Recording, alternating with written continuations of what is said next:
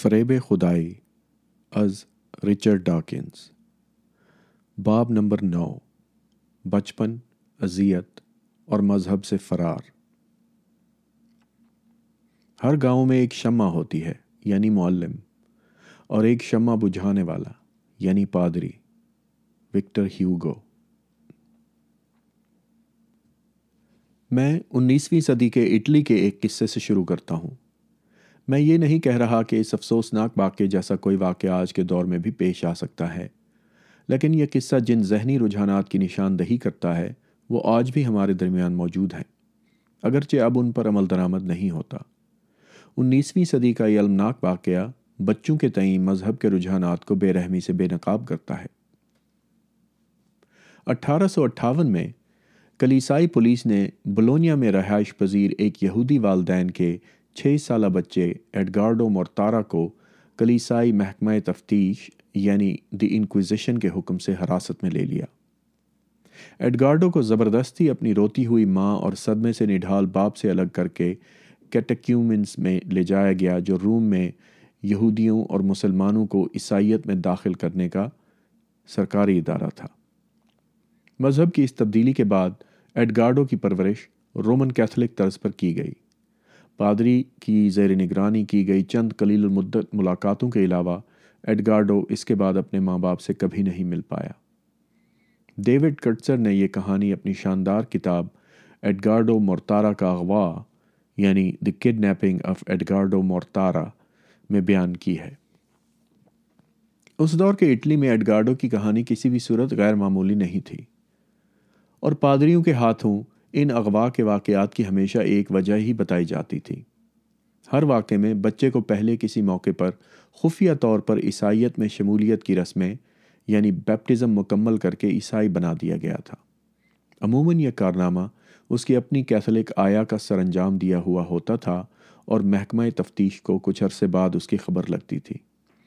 Roman Catholic نظام عقائد کا ایک مرکزی جزو یہ بھی تھا کہ اگر کوئی بچہ داخل مذہب کر دیا گیا ہے خواہ کتنے ہی غیر سرکاری اور پرسرار انداز سے کیا گیا ہو تو وہ ناقابل تنسیخ طور پر ایک عیسائی میں تبدیل ہو گیا ہے ان کی خیالی دنیا میں ایک عیسائی بچے کا اس کے یہودی والدین کے ساتھ رہنا ممکن نہیں اور عالمگیر غم و غصے کی موجودگی میں بھی وہ اس ظالمانہ موقف پر نہایت ڈھٹائی اور ثابت قدمی سے برقرار رہے اگرچہ بہت خلوص کے ساتھ کیتھولک اخبار سویلیٹا کیتولیکا نے اس عامی اظہار غم کو یہ کہہ کر نظر انداز کر دیا کہ یہ محض امیر یہودیوں کی بین الاقوامی طاقت کا مظاہرہ تھا یہ تانا کچھ جانا پہچانا سا نہیں لگتا تشہیر کے علاوہ ایڈگارڈو مورتارا کی تاریخ اس قسم کے کئی واقعات کا ایک نمونہ ہی تھی کبھی بچپن میں چودہ سالہ اینا موریسی نامی ایک ان پڑھ کیتھولک لڑکی نے اس کی دیکھ بھال کی تھی ایڈگارڈو بیمار ہوا تو وہ گھبرا گئی کہ کہیں بیچارہ مر ہی نہ جائے آنا کی پرورش اس کیتھلک تعلیم کے ساتھ ہوئی تھی کہ اگر کسی بچے کی شمولیت مذہب کی رسومات ادا نہ کی گئی ہوں تو وہ موت کے بعد ہمیشہ ہمیش کے لیے جہنم کی آگ میں جلے گا اس نے اپنی یہ کیتھلک پڑوسن سے رسومات سیکھی گھر واپس گئی بالٹی سے تھوڑا سا پانی ایڈگارڈو کے ماتھے پر چھڑکا اور کہا میں تمہیں باپ بیٹے اور روح القدس کے نام پر عیسائیت میں داخل کرتی ہوں اور بس وہ شامل ہو گیا اس لمحے سے ایڈگارڈو قانونی طور پر عیسائی بن چکا تھا جب محکمہ تفتیش کے پادریوں کو کئی سال بعد اس واقعے کا پتہ چلا تو ادارہ اپنی حرکات کے غمناک نتائج کی پرواہ کیے بغیر فوراً اور حتمی طور پر حرکت میں آ گیا حیرانی کی بات یہ ہے کہ کیتھولک چرچ اس رسم کو ادا کرنے کی اجازت ہر کسی کو دیتا ہے اور تھا جس کے نتائج ایک پورے خاندان کے لیے اتنے دور رس ثابت ہو سکتے ہیں اور کوئی بھی شخص کسی کو بھی داخل عیسائیت کر سکتا ہے رسم ادا کرنے والے کا پادری ہونا ضروری نہیں بچے اس کے والدین یا کسی اور کی اجازت کی ضرورت بھی درکار نہیں کوئی کاغذی کاروائی بھی نہیں چاہیے اور نہ ہی گواہان درکار ہیں پانی کا چھڑکاؤ کچھ الفاظ ایک لاچار بچہ ایک توہم پرست اور ذہنی طور پر مفلوج آیا مل جائے تو کام چل جائے گا در حقیقت ان میں سے آخری جز ہی کی ضرورت ہے کیونکہ اگر بچہ بہت چھوٹا ہوا تو وہ کیا گواہی دے پائے گا ایک امریکی دوست جس کی پرورش بحثیت کیتھلک کی ہوئی تھی اس نے مجھے خط میں یہ لکھا ہم اپنی گڑیا کو عیسائی بنایا کرتے تھے مجھے یاد تو نہیں کہ ہم نے کبھی اپنے کسی پروٹیسٹنٹ دوست کو عیسائی بنانے کی کوشش کی ہو لیکن یقیناً ایسا ہوا ہوگا اور آج بھی ہوتا ہے ہم اپنی گڑیا کو کیتھلک بناتے انہیں گرجا گھر لے کر جاتے انہیں مقدس عشاء ربانی یعنی ہولی کمیونین کھلاتے وغیرہ وغیرہ ہم اچھی کیتھولک مائیں بننے کی تیاری میں تھے اگر انیسویں صدی کی لڑکیاں میری جدید دوست سے تھوڑی سی بھی مماثلت رکھتی تو یہ بڑی حیرانی کی بات ہے کہ ایڈگارڈو مورتارا جیسے واقعات مزید تعداد میں نہیں ہوتے حقیقت پھر بھی یہ ہے کہ انیسویں صدی کے اٹلی میں ایسی کہانیوں کی تعداد کا خاصی زیادہ تھی جو ہمیں یہ واضح سوال پوچھنے پر مجبور کرتا ہے پپائی ریاستوں میں مقیم یہودی کیتھولک نوکر جا کر کیوں رکھتے تھے جبکہ ایسا کرنے کے خوفناک خطرات ان کے سامنے تھے آخر وہ یہودی نوکر رکھنے کی کوشش کیوں نہیں کرتے تھے ایک بار پھر جواب کا عقل سے کوئی تعلق نہیں لیکن اس کے برعکس مذہب سے مکمل حد تک ہے یہودیوں کو ایسے نوکر درکار تھے جن پر سبت کے روز کام کرنے کی ممانعت نہیں تھی یہودی خادمہ پر مکمل بھروسہ کیا جا سکتا تھا کہ وہ آپ کی اولاد کو عیسائی بنا کر کسی روحانی یتیم خانے کی زینت نہیں بنا دے گی لیکن وہ ہفتے کے روز گھر کو گرم رکھنے کے لیے نہ تو آگ دہکا سکتی تھی اور نہ ہی گھر کی صفائی کر سکتی تھی اس وجہ سے اس دور کے بولونیا کے زیادہ تر امیر یہودی خاندان عیسائی خادمائیں رکھتے تھے اس کتاب میں میں نے دانستن سلیبی جنگوں جنوبی امریکہ کے ہسپانی فاتحین یعنی کنکوسٹر اور ہسپانوی کلیسائی محکمہ تفتیش یعنی اسپینش انکوزیشن کے خوفناک واقعات کا ذکر کرنے سے اجتناب کیا ہے ظالم اور شرنگیز لوگ ہر صدی میں ہر شعبے میں پائے جا سکتے ہیں لیکن اطالوی محکمہ تفتیش سے متعلق یہ کہانی اور بچوں کی طرف ازدارے ادارے کا رویہ مذہبی ذہنیت اور خصوصاً اس مذہبیت سے جنم لینے والی برائیوں سے پردہ اٹھانے میں اہم کردار ادا کرتا ہے اول تو مذہبی ذہنیت کا یہ غیر معمولی ادراک کہ پانی کے چھینٹے اور چند مختصر منتر ایک بچے کی زندگی کو مکمل طور پر تبدیل کر سکتے ہیں اور اس کو والدین کی اجازت خود بچے کی اجازت بچے کی خوشی اور نفسیاتی صحت پر غرضے کے ہر اس چیز پر جسے عقل سلیم اور انسانی جذبات اہمیت دے سکتی ہیں پر فقیت حاصل ہے کارڈنل آنٹونیلی نے برطانوی پارلیمان کے پہلے یہودی رکن لائنل روتھ چائلڈ کو ایڈگارڈو کے اغوا کے احتجاج کے جواب میں اپنے خط میں محکمہ تفتیش کی اس خاصیت کے بارے میں وضاحت کی ہے کارڈینل نے لکھا ہے کہ وہ مداخلت کرنے سے قاصر ہے اور مزید یہ بھی کہ یہاں اس امر کو سمجھنا بھی مناسب ہوگا کہ اگرچہ قدرت کی آواز اہم ہے لیکن دین کی مقدس ذمہ داریاں اس سے بھی زیادہ اہم ہیں لیجئے اس طرح تو معاملہ ہی ختم ہو گیا دوئم یہ غیر معمولی بات ہے کہ تمام پادری کارڈینل اور خود پاپائے اعظم بھی حقیقتاً یہ سمجھنے میں ناکام رہے کہ وہ بیچارے ایڈگارڈو مورتارا کے ساتھ کتنا بڑا ظلم کر رہے تھے یہ ہماری سمجھ سے باہر ہے لیکن وہ اپنے عقیدے میں بڑے مخلص تھے کہ اس بچے کو اپنے والدین سے محروم کر کے اور اسے عیسائی تربیت دے کر وہ اس کے ساتھ بھلائی کا کام کر رہے ہیں وہ اس کی حفاظت کو ایک فریضہ سمجھ رہے تھے امریکہ میں مورتارا کے مسئلے کو لے کر ایک کیتھولک اخبار نے پاپائے اعظم کے موقف کا دفاع کرتے ہوئے یہ توجہ پیش کی کہ ایک عیسائی حکومت کے لیے یہ ناممکن تھا کہ ایک عیسائی بچے کی پرورش یہودی کے ہاتھوں ہونے دی جاتی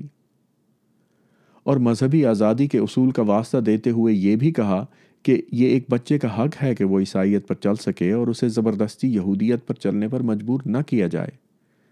کفر اور تعصب کی بے لگام جنونیت کے سامنے مقدس باپ کا بچے کی حفاظت کی خاطر یوں ڈٹ جانا ایک شاندار اخلاقی منظر ہے جو دنیا نے بہت عرصے بعد ملاحظہ کیا ہے کیا زبردستی مجبور بے لگام جنونیت اور تعصب کی اصطلاحات کا اس سے زیادہ سریحن غلط استعمال بھی ممکن ہے اس کے باوجود تمام تر علامات یہی ہیں کہ پاپائے اعظم سے لے کر نیچے تک تمام کیتھلک عذر خواہ مخلصانہ طور پر یہ یقین رکھتے تھے کہ وہ جو کچھ بھی کر رہے تھے وہ صحیح تھا اخلاقی لحاظ سے بھی صحیح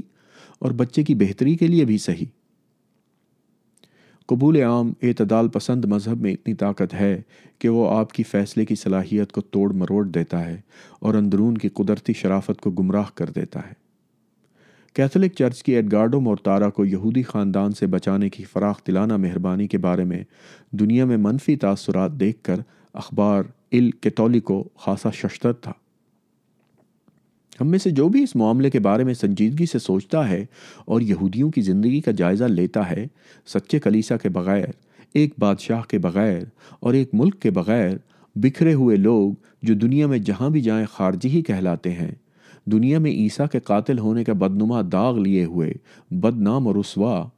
فوراً سمجھ جائیے گا کہ پاپائے اعظم اس مورتارا لڑکے کے لیے کتنا اہم دنیاوی فائدہ حاصل کر رہے ہیں سوئم وہ شوخ چشمی ہے جس کی بنیاد پر مذہبی لوگ بغیر کسی ثبوت کے جانتے ہیں کہ جس عقیدے میں ان کا جنم ہوا تھا وہی راست عقیدہ ہے اور باقی سب گمراہی کا نتیجہ ہیں یا سریحن جھوٹ ہیں مندرجہ بالا اقتباسات عیسائیوں میں اس رجحان کے اعلیٰ نمونے ہیں یہاں ان دونوں باتوں کو ایک جیسا سمجھنا شدید ناانصافی ہوگی لیکن اگر ایڈگارڈو کے والدین چاہتے تو ایک لمحے کی تاخیر کے بغیر اپنے بچے کو واپس حاصل کر سکتے تھے بس انہیں صرف اتنا کرنا تھا کہ وہ پادریوں کی درخواست پر عمل کرتے ہوئے رسومات شمولیت پوری کر کے عیسائیت میں داخل ہو جاتے ایڈگارڈو کو تو پانی کے چھینٹے اور درجن بھر معنی الفاظ سے ہی چرا لیا گیا تھا مذہبی تلقین کے مارے ذہن کی حماقت خیزی دیکھیے کہ چند مزید چھینٹوں اور بڑبڑائے گئے الفاظ سے چوری واپس کی جا سکتی ہے ہم میں سے کچھ کی نظر میں والدین کا انکار محض بچگانہ ضد تھی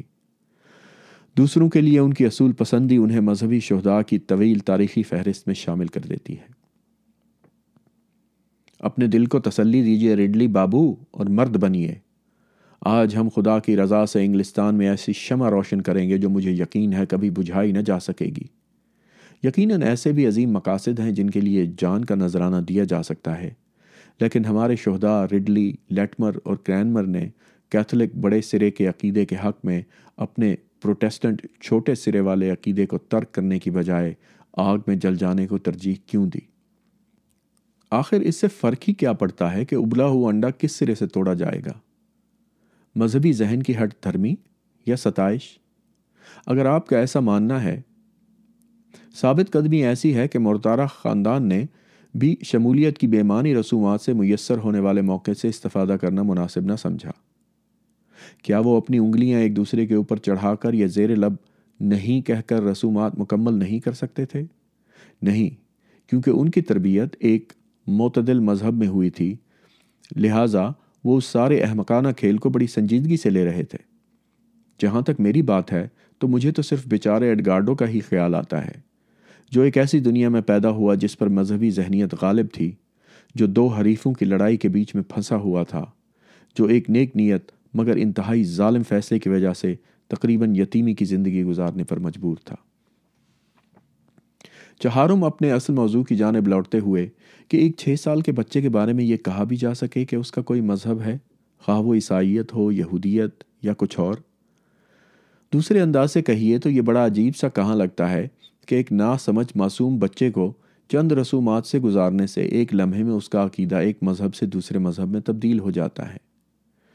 لیکن یہ اس سے بھی کم عجیب ہے کہ ایک چھوٹے سے بچے پر کسی بھی مذہب کا رکن ہونے کا ٹھپا لگا دیا جائے ایڈگارڈو کے لیے اس کے مذہب سے وہ بھی اس عمر کا ہی نہیں تھا کہ مذہب کے بارے میں مدلل رائے قائم کر سکے زیادہ اہم اس کے والدین اور گھر والوں کا پیار اور نگہداشت تھی جو اس سے برہم چاری یعنی سیلیبٹ پادریوں نے چھین لی جن کے خوفناک ظلم کے لیے واحد رعایت یہ دی جا سکتی ہے کہ وہ تمام انسانیت کی ہی جانب بے حصی کا رویہ رکھتے ہیں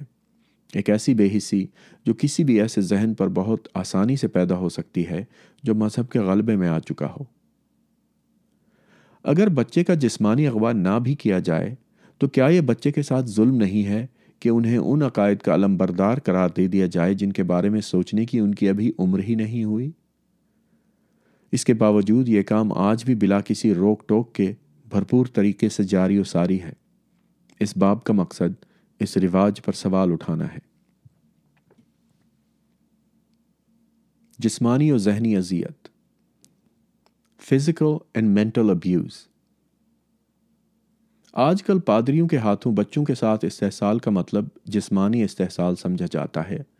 اور مجھے لگتا ہے کہ مجھے شروع میں ہی اس جسمانی استحصال کے سارے مسئلے پر صحیح سیاق و سباق میں بات کر کے بحث مکمل کر دینی چاہیے بہت سے لوگ ایسا محسوس کرتے ہیں کہ یہ مسئلہ اس وقت معاشرے میں ہجان کا باعث بنا ہوا ہے اور ویسے ہی بلوائی نفسیات پر مشتمل ہے جو سولہ سو بیانوے میں نام نہاد جادوگرنیوں پر چلائے گئے من گھڑت مقدموں کی یاد دلاتی ہے نیوز آف دی ورلڈ جو آج کل برطانیہ میں سخت مقابلے کے باوجود ملک کا سب سے غلیظ اخبار تصور کیا جاتا ہے اس نے جولائی دو ہزار میں ایک نام بتاؤ شرم دلاؤ مہم شروع کی بس اتنی سی قصر باقی رہی کہ اخبار نے خود ساختہ محافظان امن یعنی وجیلانٹس کو بچوں کا استحصال کرنے والے ملزموں کے ساتھ براہ راست شدت آمیز سلوک کرنے پر نہیں اکسایا بچوں کے ایک ڈاکٹر یعنی پیڈیٹریشن کے گھر پر اس لیے دھاوا بول دیا گیا کیونکہ جاہل بلوائیوں کو اس کے پیشے اور بچوں کے ساتھ جنسی زیادتی کے مرتکب پیڈوفائل میں فرق معلوم نہیں تھا جنسی زیادتی کے مجرموں کے بارے میں معاشرے میں ہیجان وبا کی طرح پھیلا ہوا ہے اور والدین دہشت زدہ محسوس کر رہے ہیں آج کے جسٹ ولیمز حق فن سوالو اور امیزان اس آزادی سے گھوم پھر نہیں سکتے جو گزرے وقتوں میں بچپن کے لطف کا حصہ ہوا کرتی تھی جبکہ زیادتی کا نشانہ بننے کا خطرہ آج سے کچھ کم نہیں تھا ان دنوں سسیکس میں ایک آٹھ سالہ بچی کے اغوا جنسی زیادتی اور قتل کی خبروں کی وجہ سے جذبات عروج پر تھے لہٰذا نیوز آف دی ورلڈ کے ساتھ انصاف کریں تو یہ ماننا پڑے گا کہ اس کی مہم ماحول کے ساتھ مناسبت رکھتی تھی اس کے باوجود ہمیں یہ اعتراف کرنا پڑے گا کہ یہ ناانصافی ہے کہ بچوں کے ساتھ جنسی زیادتی کے تمام مجرموں کے ساتھ وہی رویہ رکھا جائے جو در حقیقت صرف اس محدود اقلیت کے لیے مختص ہے جو قاتل بھی ہیں میں نے جن تین بورڈنگ سکولوں میں پڑھا وہاں ایسے اساتذہ موجود ہیں جن کا چھوٹے چھوٹے لڑکوں کی طرف التفات تہذیب و مناسبت کی حدود پھلانگتے تھے ان کے حرکات یقینی طور پر قابل مذمت تھے اس کے باوجود اگر آج پچاس سال بعد خود ساختہ محافظان امن ان کو عام قاتلوں کی طرح اپنی کاروائیوں کا نشانہ بنا رہے ہوتے تو میں ان کا دفاع کرنے پر مجبور ہو جاتا اگرچہ میں خود بھی ان کے ظلم کا شکار رہ چکا ہوں جو ویسے تو ایک شرمناک تجربہ رہا لیکن مجھے نقصان نہیں پہنچا سکا رومن کیتھولک چرچ نے گزشتہ ادوار سے منسلک اس ذلت و رسوائی کا بہت بھاری بوجھ اٹھایا ہے مجھے بہت سی وجوہات کی بنا پر رومن کیتھولک چرچ سے نفرت ہے لیکن مجھے نا انصافی سے اس سے بھی زیادہ نفرت ہے اور میں یہ سوچے بغیر نہیں رہ پاتا کہ کہیں اس ادارے کو اس موضوع پر خصوصاً امریکہ اور آئرلینڈ میں ضرورت سے زیادہ شیطانی صفات سے تو نہیں نوازا گیا شاید اس اضافی عوامی آزردگی کی کچھ وجہ ان پادریوں کا دوغلا پن بھی ہے جن کا پیشہ ہی لوگوں میں گناہ سے منسلک احساس جرم کو اکساتے رہنے پر مبنی ہے اس پہ ترہ یہ کہ اس اعتماد کو بھی شدید ٹھیس پہنچتی ہے جو ان کو ان کے اس رتبے کی بدولت میسر ہوتا ہے جسے عزت بخشنے کی تربیت بچے کو پالنے میں ہی ملنی شروع ہو جاتی ہے اس اضافی آزردگی کو مد نظر رکھتے ہوئے ہمیں اپنے فیصلوں میں جلد بازی سے کام نہیں لینا چاہیے ہمیں دماغ کی جھوٹی یادداشتیں گھڑنے کی باکمال مہارت سے بھی ہوشیار رہنا چاہیے خاص کر جب بے ایمان نفسیاتی معالج اور کرائے کے وکیل ان کو اپنے مفادات کی خاطر اکسا رہے ہوں ماہر نفسیات الزبتھ لافٹس نے کینا پرور ذاتی مفادات کی مخالفت کے باوجود بڑی ہمت دکھاتے ہوئے یہ کامیاب مظاہرہ کیا کہ لوگوں کے ذہنوں میں ایسی یادداشت پیدا کرنا کس قدر آسان کام ہے جو سریحن جھوٹی ہیں لیکن جن کے ذہنوں میں متعارف کی گئی ہیں ان کو بالکل سچی یادداشتوں کی طرح حقیقت پر مبنی لگتی ہیں یہ اس قدر غیر متوقع ہوتا ہے کہ اکثر پنچایت یعنی جیوری اس مخلص مگر جھوٹی شہادت کے جھانسے میں آ جاتی ہے خصوصاً آئرلینڈ کے سلسلے میں یہ دیکھنے میں آیا ہے کہ ملک کی مردانہ آبادی کے ایک کثیر حصے کی تعلیم کے ذمہ دار عیسائی برادران یا کرسچن برادرز کی بربریت افسانوی درجے کی ہے اور ایسی ہی بات لڑکیوں کے ان سکولوں کے بارے میں بھی کہی جا سکتی ہے جنہیں آئرلینڈ کی سادیتی حد تک ظالمانہ رہبائیں یعنی سیڈسٹکلی کرول ننز چلاتی ہیں بدنام زمانہ میگڈلین دارالمان یا میگڈلین اسائلمز جو پیٹر ملن کی فلم دا میگڈلین سسٹرز کا موضوع تھا انیس سو چھیانوے تک کام کر رہا تھا آج چالیس سال بعد جنسی لذت کی نیت سے چھونے کے جرم کے مقابلے میں زد و کوب کیے جانے پر انصاف ملنا زیادہ مشکل ہے اور ایسے وکیلوں کی کمی نہیں جو اپنا دھندا چمکانے کی غرض سے ان جنسی زیادتیوں کے شکار لوگوں کے تعاقب میں رہتے ہیں اور انہیں اپنے ماضی کو کریدنے پر مجبور کرتے ہیں گرجا گھر کے لباس خانوں میں گھبرائے ہوئے چھوا چھوائے کے کھیلوں کی ان بھولی بسری یادوں میں وکیلوں کے لیے خزانہ دفن ہے کچھ واقعات تو واقعی اتنے پرانے ہوتے ہیں کہ مبینہ مجرم کو فوت ہوئے بھی کئی برس بیت چکے ہوتے ہیں اور وہ مقدمے میں اپنا دفاع کرنے نہیں آ سکتا کیتھولک چرچ نے مقدمے خارج کروانے کے لیے مدعین کو قریب ایک ارب ڈالر دیے ہیں آپ کو ان پر ترس بھی آ سکتا ہے لیکن جب آپ کو یاد آ جائے گا کہ یہ پیسہ اصل میں آیا کہاں سے تھا تو آپ کے ترس کے جذبات غارت ہو جائیں گے ایک بار ڈبلن میں اپنی تقریر کے بعد وقفہ سوالات کے دوران مجھ سے پوچھا گیا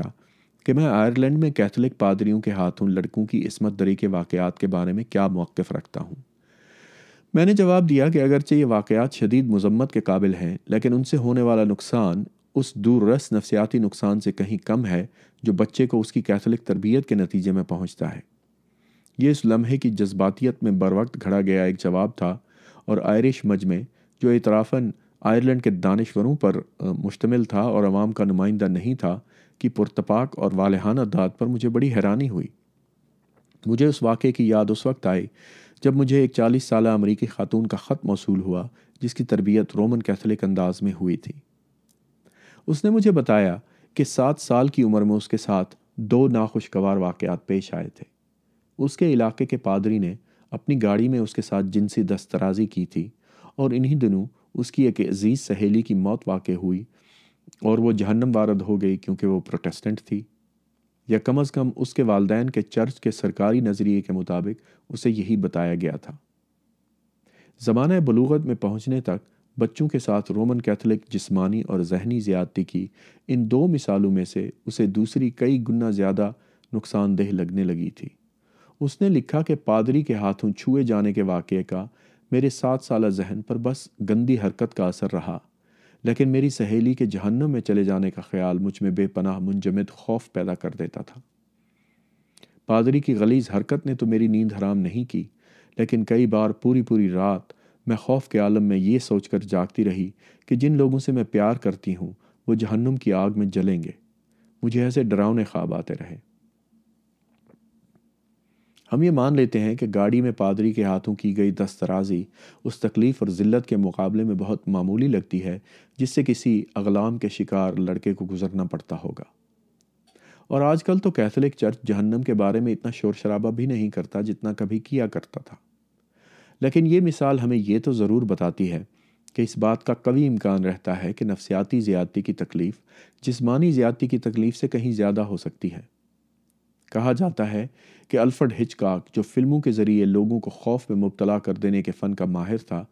ایک مرتبہ سوئٹزرلینڈ لینڈ میں کہیں گاڑی چلا رہا تھا کہ یکا یک گاڑی کی کھڑکی سے باہر اشارہ کرتے ہوئے بولا اس سے زیادہ خوفناک منظر میں نے آج تک نہیں دیکھا وہاں ایک پادری کھڑا ایک بچے سے بات کر رہا تھا اور اس کا ہاتھ بچے کے کاندھے پر تھا ہچکاک نے کھڑکی سے سر اپنا باہر نکالا اور اونچی آواز میں چلایا بھاگ بھاگ بچے اپنی جان کی خاطر بھاگ چھڑی اور پتھر بھلے ہی میری ہڈیاں توڑ دیں لیکن الفاظ مجھے کبھی تکلیف نہیں دے سکتے یہ کہاوت اس وقت تک سچ رہ سکتی ہے جب تک آپ ان الفاظ پر ایمان نہیں رکھتے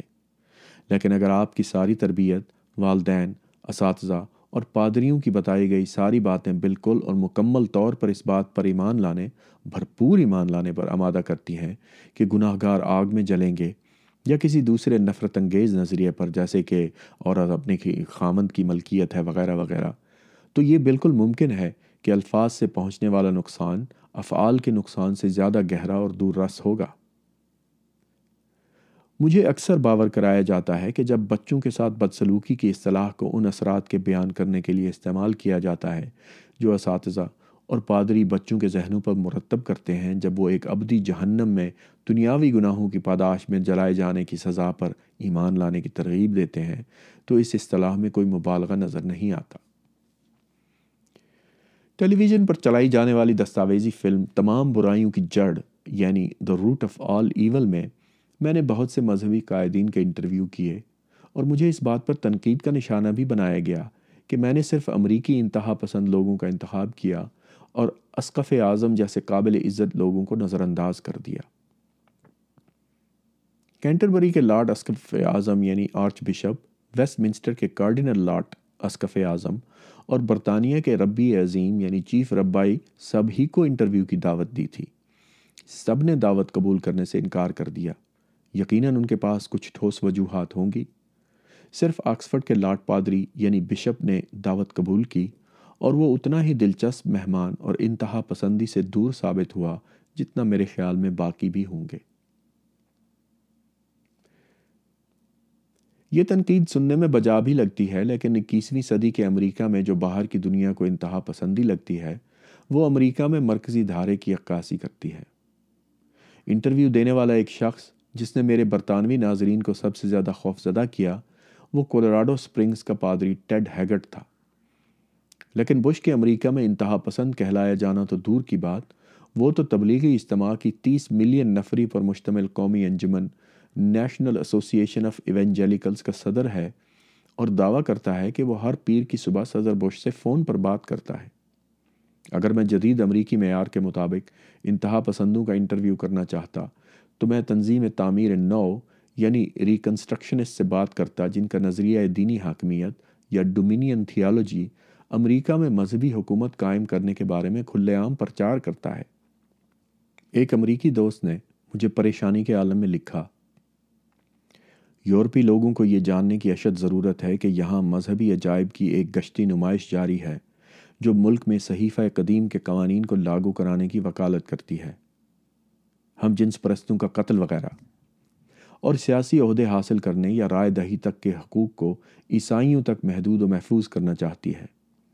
درمیانے طبقے کے لوگ اس بیان بازی کی حوصلہ افزائی کرتے ہیں اگر لادینی گروہ چوکنے نہ ہوئے تو تعمیر نو اور حاکمیت کے حامی واقعی ایک مذہبی امریکی ریاست کے مرکزی دھارے میں نظر آئیں گے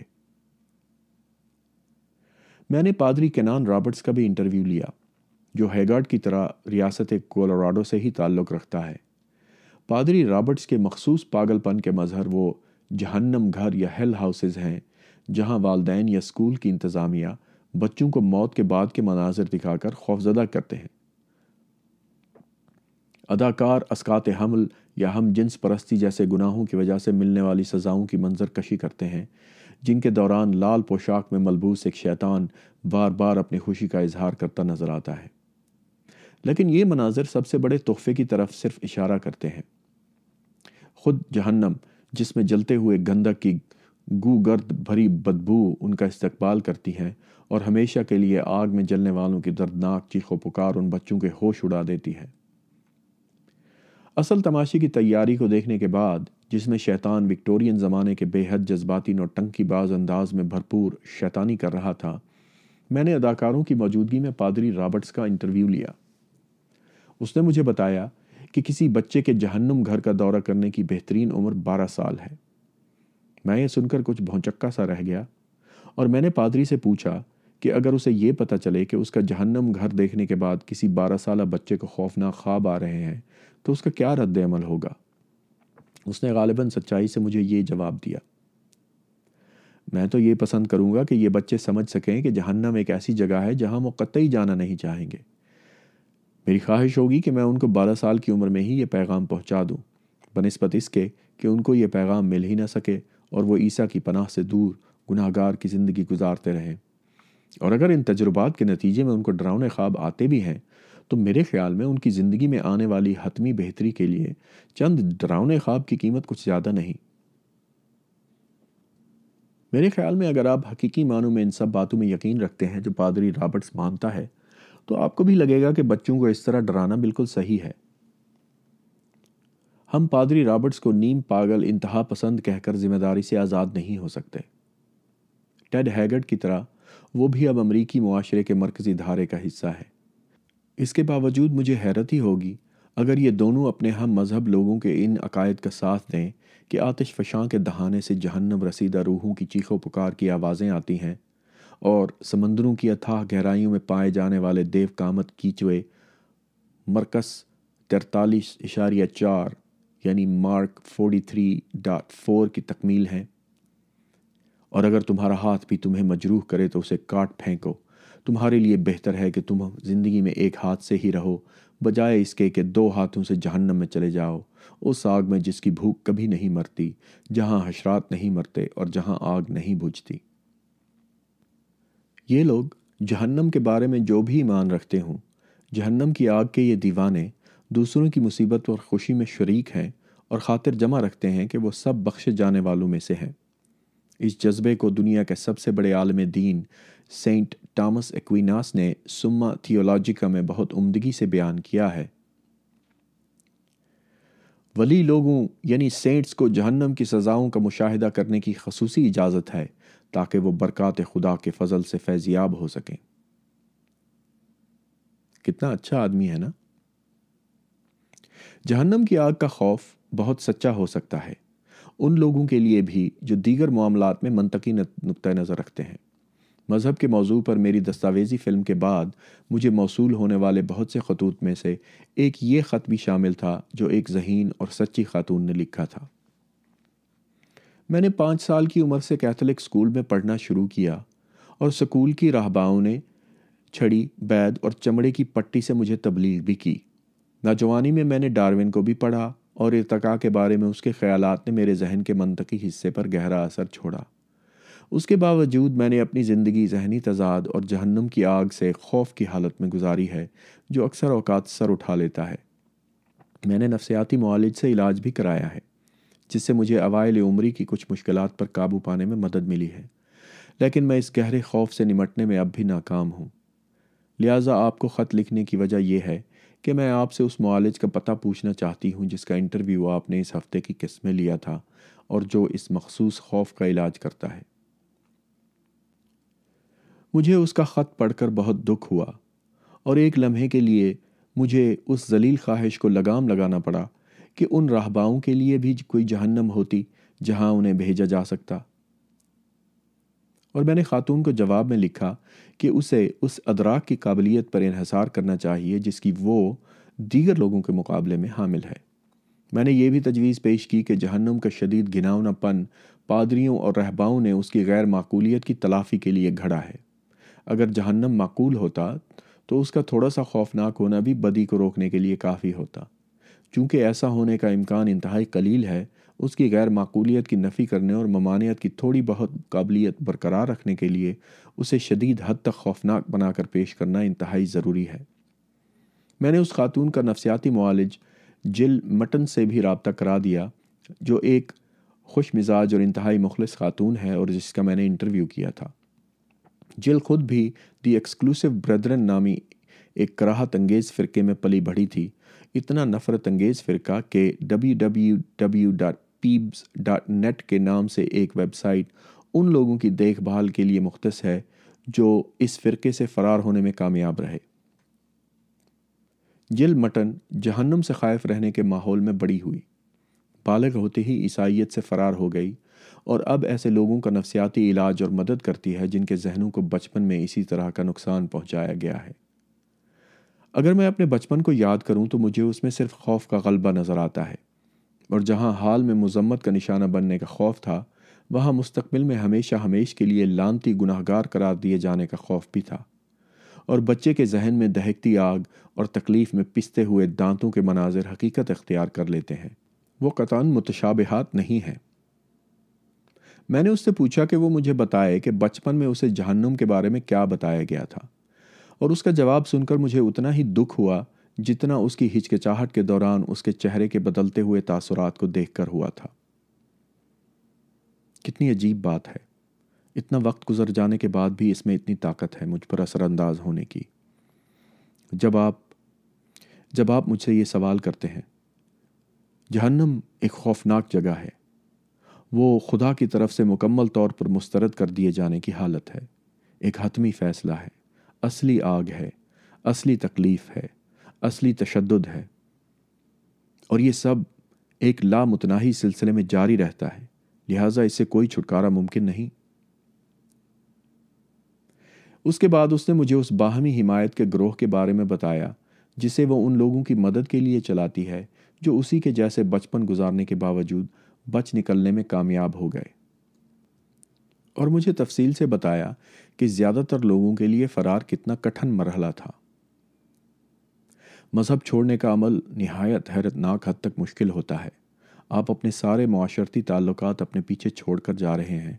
ایک پورا نظام حیات جس میں آپ کی نشو و نما ہوئی ہے آپ عقائد کا ایک نظام پیچھے چھوڑ کر جا رہے ہیں جسے آپ برسوں سے سینے سے لگا کر بیٹھے ہوئے تھے عموماً رشتہ داروں اور دوستوں کو بھی چھوڑنا پڑتا ہے اب آپ ان کے لیے حقیقت نہیں رکھتے یہاں میں نے ان خطوط کا ذکر چھیڑا جو مجھے امریکہ سے موصول ہوتے ہیں اور جن میں لوگ مجھے بتاتے ہیں کہ کیسے میری کتابیں پڑھنے کے نتیجے میں انہوں نے مذہب کو ترک کر دیا افسوس سے کہنا پڑتا ہے کہ ان میں سے اکثر اس بات کا بھی اعتراف کرتے ہیں کہ وہ اپنے رشتہ داروں کو بتانے کی ہمت نہیں رکھتے یا جہاں کسی نے ایسی ہمت کی ہے تو انہیں سنگین نتائج کا سامنا کرنا پڑا ہے درج ذیل واقعہ ایک عام مثال ہے خط لکھنے والا امریکہ میں مقیم طب کا ایک طالب علم ہے مجھے آپ سے خط و کتابت کرنے کی خواہش اس لیے ہوئی کیونکہ مذہب کے بارے میں میرے خیالات آپ سے ہم آہنگ ہیں اور یہ تو آپ جانتے ہی ہوں گے کہ امریکہ میں ایسے خیالات اکیلا کر دیتے ہیں میں ایک عیسائی خاندان میں پلا بڑھا اور اگرچہ مذہب کا تصور میرے حلق سے نہیں اتر پاتا مجھے کسی کے سامنے اس بات کا اعتراف کرنے کی ہمت حال ہی میں ہوئی وہ کسی میری اپنی محبوبہ تھی جس پر دہشت ستاری ہو گئی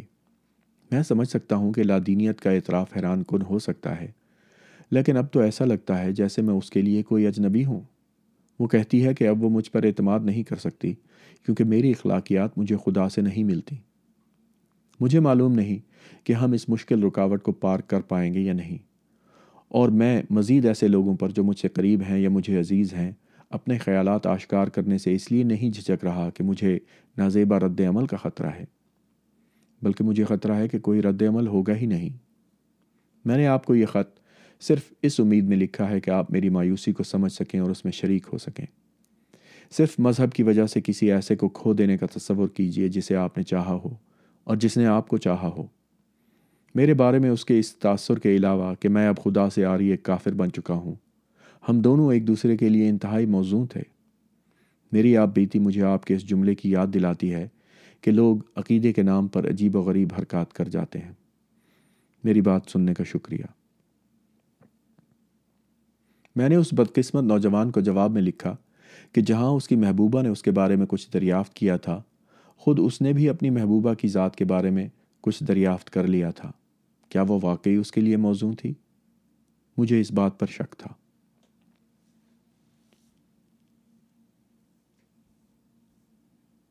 اس کے ساتھ ہی این کولٹر کی دل موہ لینے والی عیسائی سخاوت ملاحظہ کریں میں اپنے ہم مذہب لوگوں کے سامنے یہ بات رکھتی ہوں کہ کوئی ہے ان میں سے جو اس خیال سے خوش ہو کر ہنس نہیں پڑتا کہ رچرڈ ڈاکنز جہنم میں جلنے والا ہے کولٹر 2006 پیج 268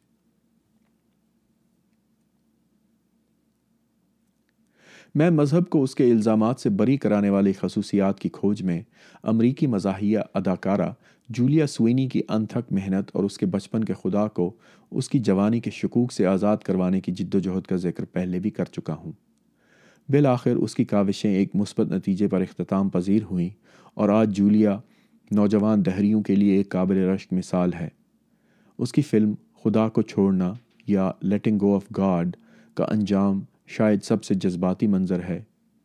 وہ ہر طرح کی کوشش کر چکی تھی اور پھر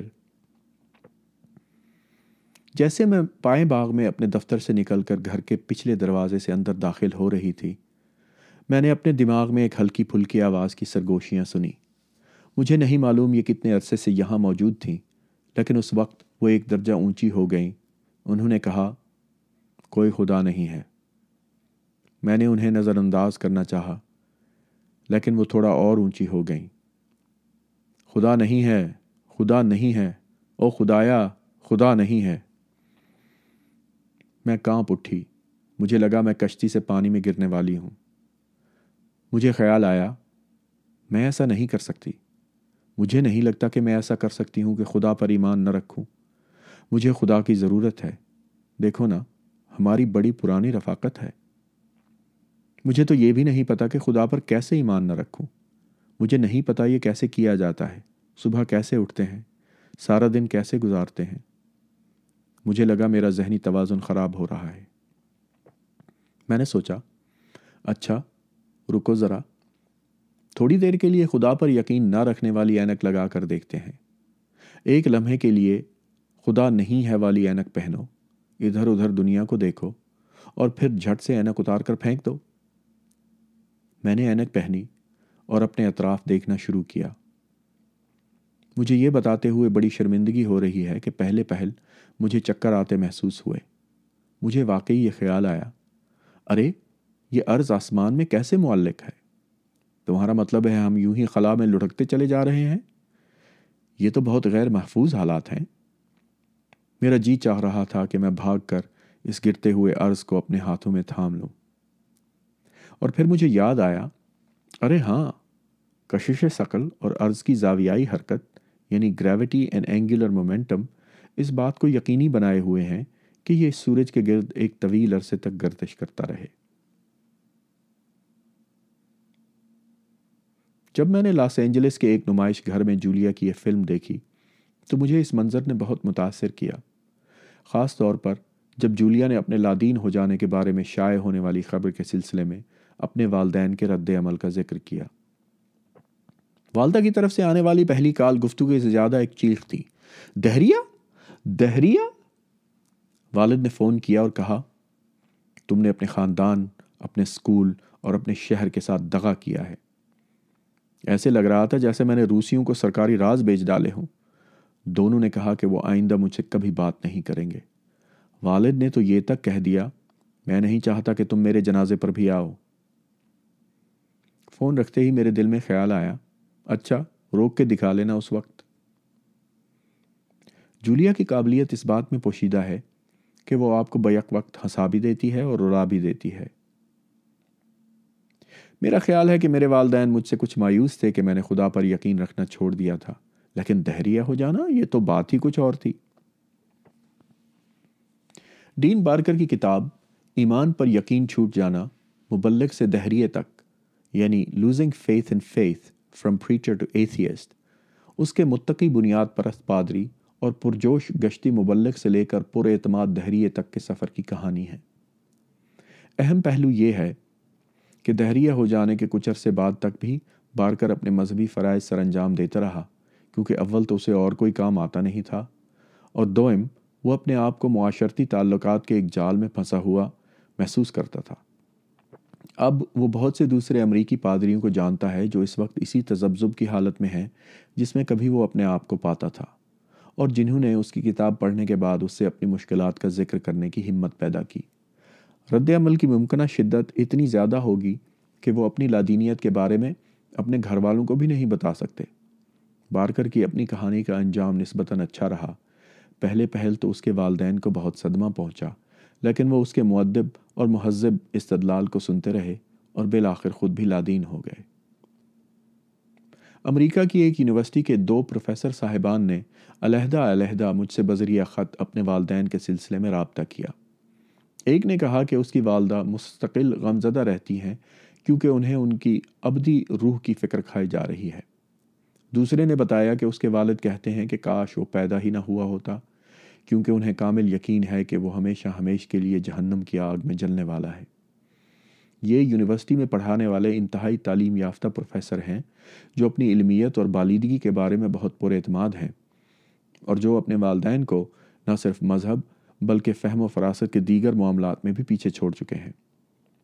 ذرا سوچئے ان سے یہ جولیا سوینی سے کم ذہنی قابلیت اور تعلیم کے حامل لوگوں پر کیا گزرتی ہوگی جب انہیں اپنے خاندان کے ضدی افراد کے سامنے اپنے موقف کا دفاع کرنا پڑتا ہوگا شاید وہی جو جل مٹن کے بہت سے مریضوں پر گزرتی ہوگی ٹی وی پر ہماری گفتگو کے دوران جیل نے بچوں کے مذہبی خطوط پر کی جانے والی تربیت کو ذہنی اذیت پسندی کی ایک قسم کہا تھا اور میں اس نقطے پر یوں واپس لوٹا آپ نے مذہبی اذیت پسندی کی اصطلاح استعمال کی ہے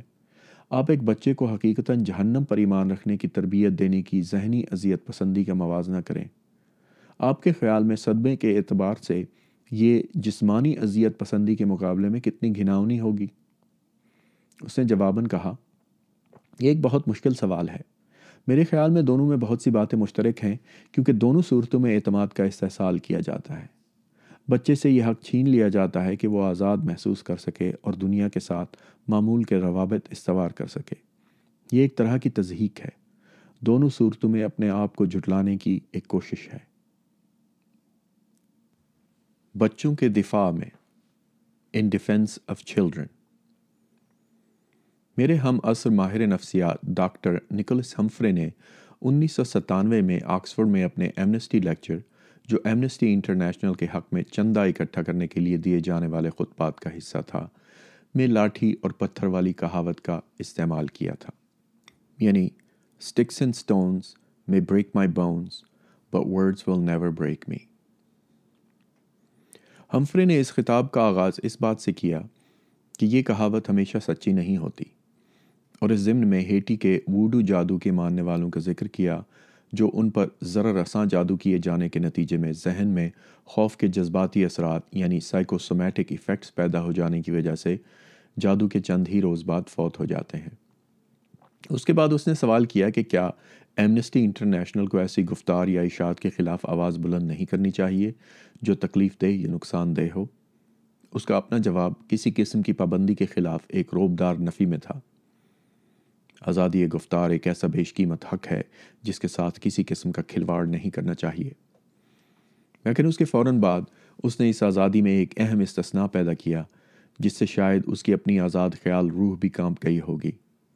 کہ بچوں کو بچانے کے سلسلے میں چند پابندیاں لگانا مناسب ہے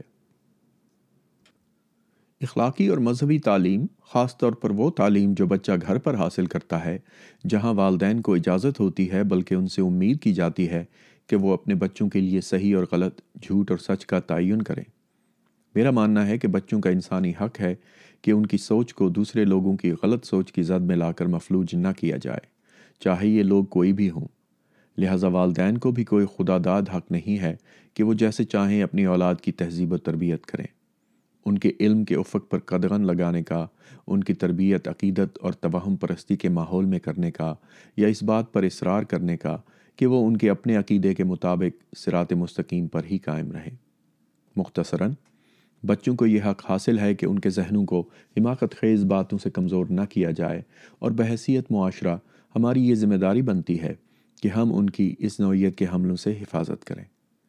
لہٰذا ہمیں والدین کو اپنے بچوں کو انجیل کے لغوی مفہوم پر ایمان یا سیاروں کا ان کی زندگی پر قدرت کی تعلیم دینے سے اسی طرح روکنا چاہیے جیسے ہم والدین کو بچوں کے دانت اکھاڑنے یا انہیں زیر زمین قید خانے میں بند کرنے سے روکتے ہیں جیسا کہ متوقع تھا اس سخت بیان کو شدید رد عمل کا سامنا کرنا پڑا حماقت خیزی کیا ہے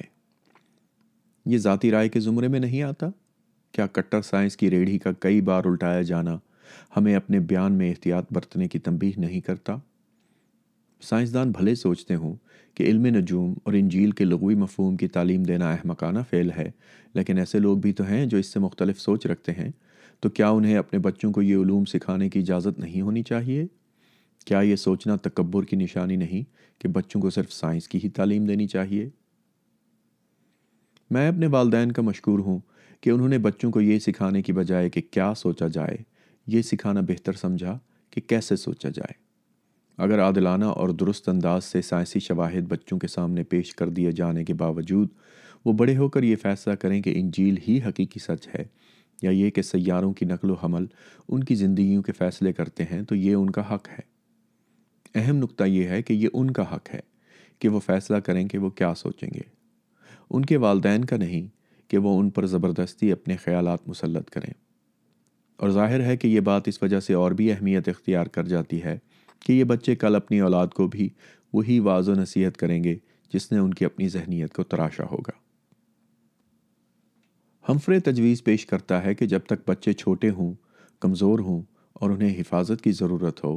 حقیقی اخلاقی ولایت کا تقاضا ہے کہ ہم یہ سمجھنے کی ایک سچی کوشش کریں کہ اگر وہ خود فیصلے کرنے کی عمر کے ہوتے تو کیا انتخاب کرتے یہاں وہ اس نوجوان لڑکی انکا کی مثال دیتا ہے جس کی پانچ سو سال پرانی لاش انیس سو پچانوے میں پیرو کے پہاڑوں میں منجمد حالت میں پائی گئی لاش دریافت کرنے والے ماہر بشریات نے لکھا کہ وہ لڑکی غالباً قربانی کی کسی رسم کا شکار ہوئی تھی ہمفرے کے مطابق اس جوان برف کی شہزادی کے بارے میں ٹیلی ویژن پر ایک دستاویزی فلم دکھائی گئی تھی ناظرین کو دعوت دی گئی کہ وہ ان کا پادریوں کے روحانی عزم سے متاثر ہوں اور لڑکی کے آخری سفر میں اس کے فخر اور جوش و خروش میں شریک ہوں کہ اسے قربانی کی سعادت کے لیے منتخب کیا گیا اس دستاویزی فلم کا پیغام یہ تھا کہ انسانی قربانی اپنی نوعیت کی پرجلال تہذیبی اختراع ہے ثقافتی تکثیریت کے تاج میں جڑا ہوا ایک اور قیمتی جوہر ہے ہم فرے شرمندہ نظر آتا ہے اور میں بھی اس بات پر نادم ہوں لیکن کسی کی مجال بھی کیسی ہوئی ایسی بات تجویز کرنے کی انہوں نے کیسے ہمیں ہمارے گھروں میں بیٹھے ہوئے اور ٹی وی دیکھتے ہوئے دعوت دے دی کہ ہم ایک رسمی قتل یعنی ریچولائز مرڈر کے بارے میں سوچ کر اپنے آپ کو روحانی طور پر بالیدہ محسوس کریں ایک معصوم بچی کا بے وقوف رونت سے بھرے توہم پرست جاہل بوڑھے مردوں کے گروہ کے ہاتھوں قتل ہو جانے پر ان کی ہمت کیسے ہوئی کہ وہ ہمیں کسی اور کے خلاف اخلاق سے گری ہوئی حرکت پر غور و فکر کے ذریعے اپنے اندر اچھائی تلاش کرنے کی دعوت دیں ممکن ہے کہ ہمارا مہذب آزاد خیال کاری کچھ کوفت محسوس کرے یہ فعل یقیناً ہمارے معیار کے مطابق غیر اخلاقی اور احمقانہ ہے لیکن ان کے معیار کے بارے میں کیا کہیں گے یقیناً ان کے لیے وہ قربانی ایک اخلاقی عمل تھی اور قطن احمقانہ نہیں تھا اور اس میں ہر اس چیز کی رضامندی شامل تھی جسے وہ مقدس سمجھتے تھے وہ لڑکی بھی بے شک اس مذہب کی ایک وفادار مومنہ رہی ہوگی ہم کون ہوتے ہیں قتل جیسا لفظ استعمال کرنے والے اور ان پادریوں کو ان کے معیار کی بجائے اپنے معیار پر پرکھنے والے شاید وہ لڑکی اپنی قسمت پر سرور آمیز خوشی محسوس کر رہی تھی شاید اسے واقعی یقین تھا کہ وہ سیدھی جنت میں جانے والی ہے جہاں اسے ہمیشہ سورج دیوتا کا قرب حاصل رہے گا یا شاید جس کا امکان کہیں زیادہ ہے کہ وہ خوف میں چلائی ہوگی ہمفرے اور میرا نکتہ یہ ہے کہ قطع نظر اس بحث سے کہ وہ لڑکی اپنی مرضی سے یا مرضی کے خلاف قربان ہونے جا رہی تھی ہمارے پاس یہ فرض کرنے کے لیے ٹھوس تلائل موجود ہیں کہ اگر اس کے پاس تمام حقائق مہیا ہوتے تو وہ یقیناً اپنی مرضی سے قربانی دینے کے لیے رضامند نہ ہوتی مثلاً فرض کیجئے کہ اسے یہ معلوم ہوتا کہ سورج ہائیڈروجن گیس کا ایک گولہ ہے جو ملین ڈگری کیلون سے بھی زیادہ گرم ہے جہاں ہائیڈروجن جوہری پگھلاؤ کے عمل کے ذریعے ہیلیم گیس میں تبدیل ہو جاتی ہے اور وہ شروع میں گیس کی ایک تشتری سے پیدا ہوا تھا جس میں سے ہمارے شمسی نظام نے بشمول زمین نے جنم لیا تھا غالباً تب وہ ایک دیوتا کی طرح اس کی پرستش نہ کرتی اور یوں اس کا سورج کی خوشنودی کی خاطر بلی ہو جانے کے بارے میں زاویہ اکثر تبدیل ہو جاتا ان کا پادریوں کو ان کی جہالت کے لیے مورد الزام نہیں ٹھہرایا جا سکتا اور شاید ان کو بے وقوف اور متکبر کہنا زیادتی ہوگی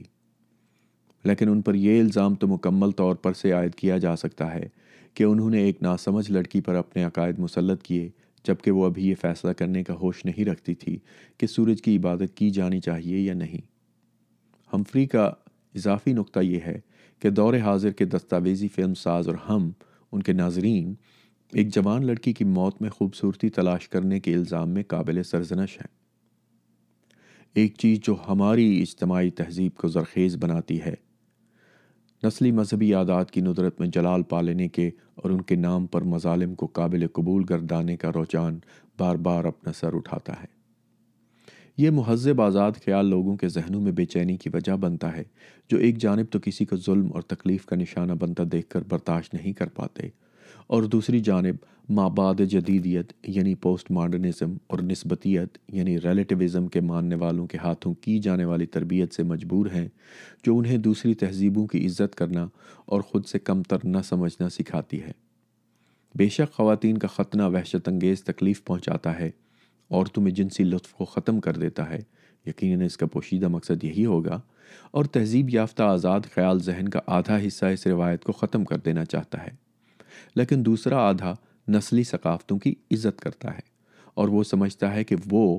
اگر اپنی لڑکیوں کے عذاب مسخ کرنا چاہتے ہیں تو ہمیں دخل اندازی نہیں کرنی چاہیے دراصل مدعا یہ ہے کہ ان کی لڑکیاں در حقیقت ان کی بیٹیوں کی اپنی لڑکیاں ہیں بائیں ہما ان کی خواہشات کو نظر انداز نہیں کیا جانا چاہیے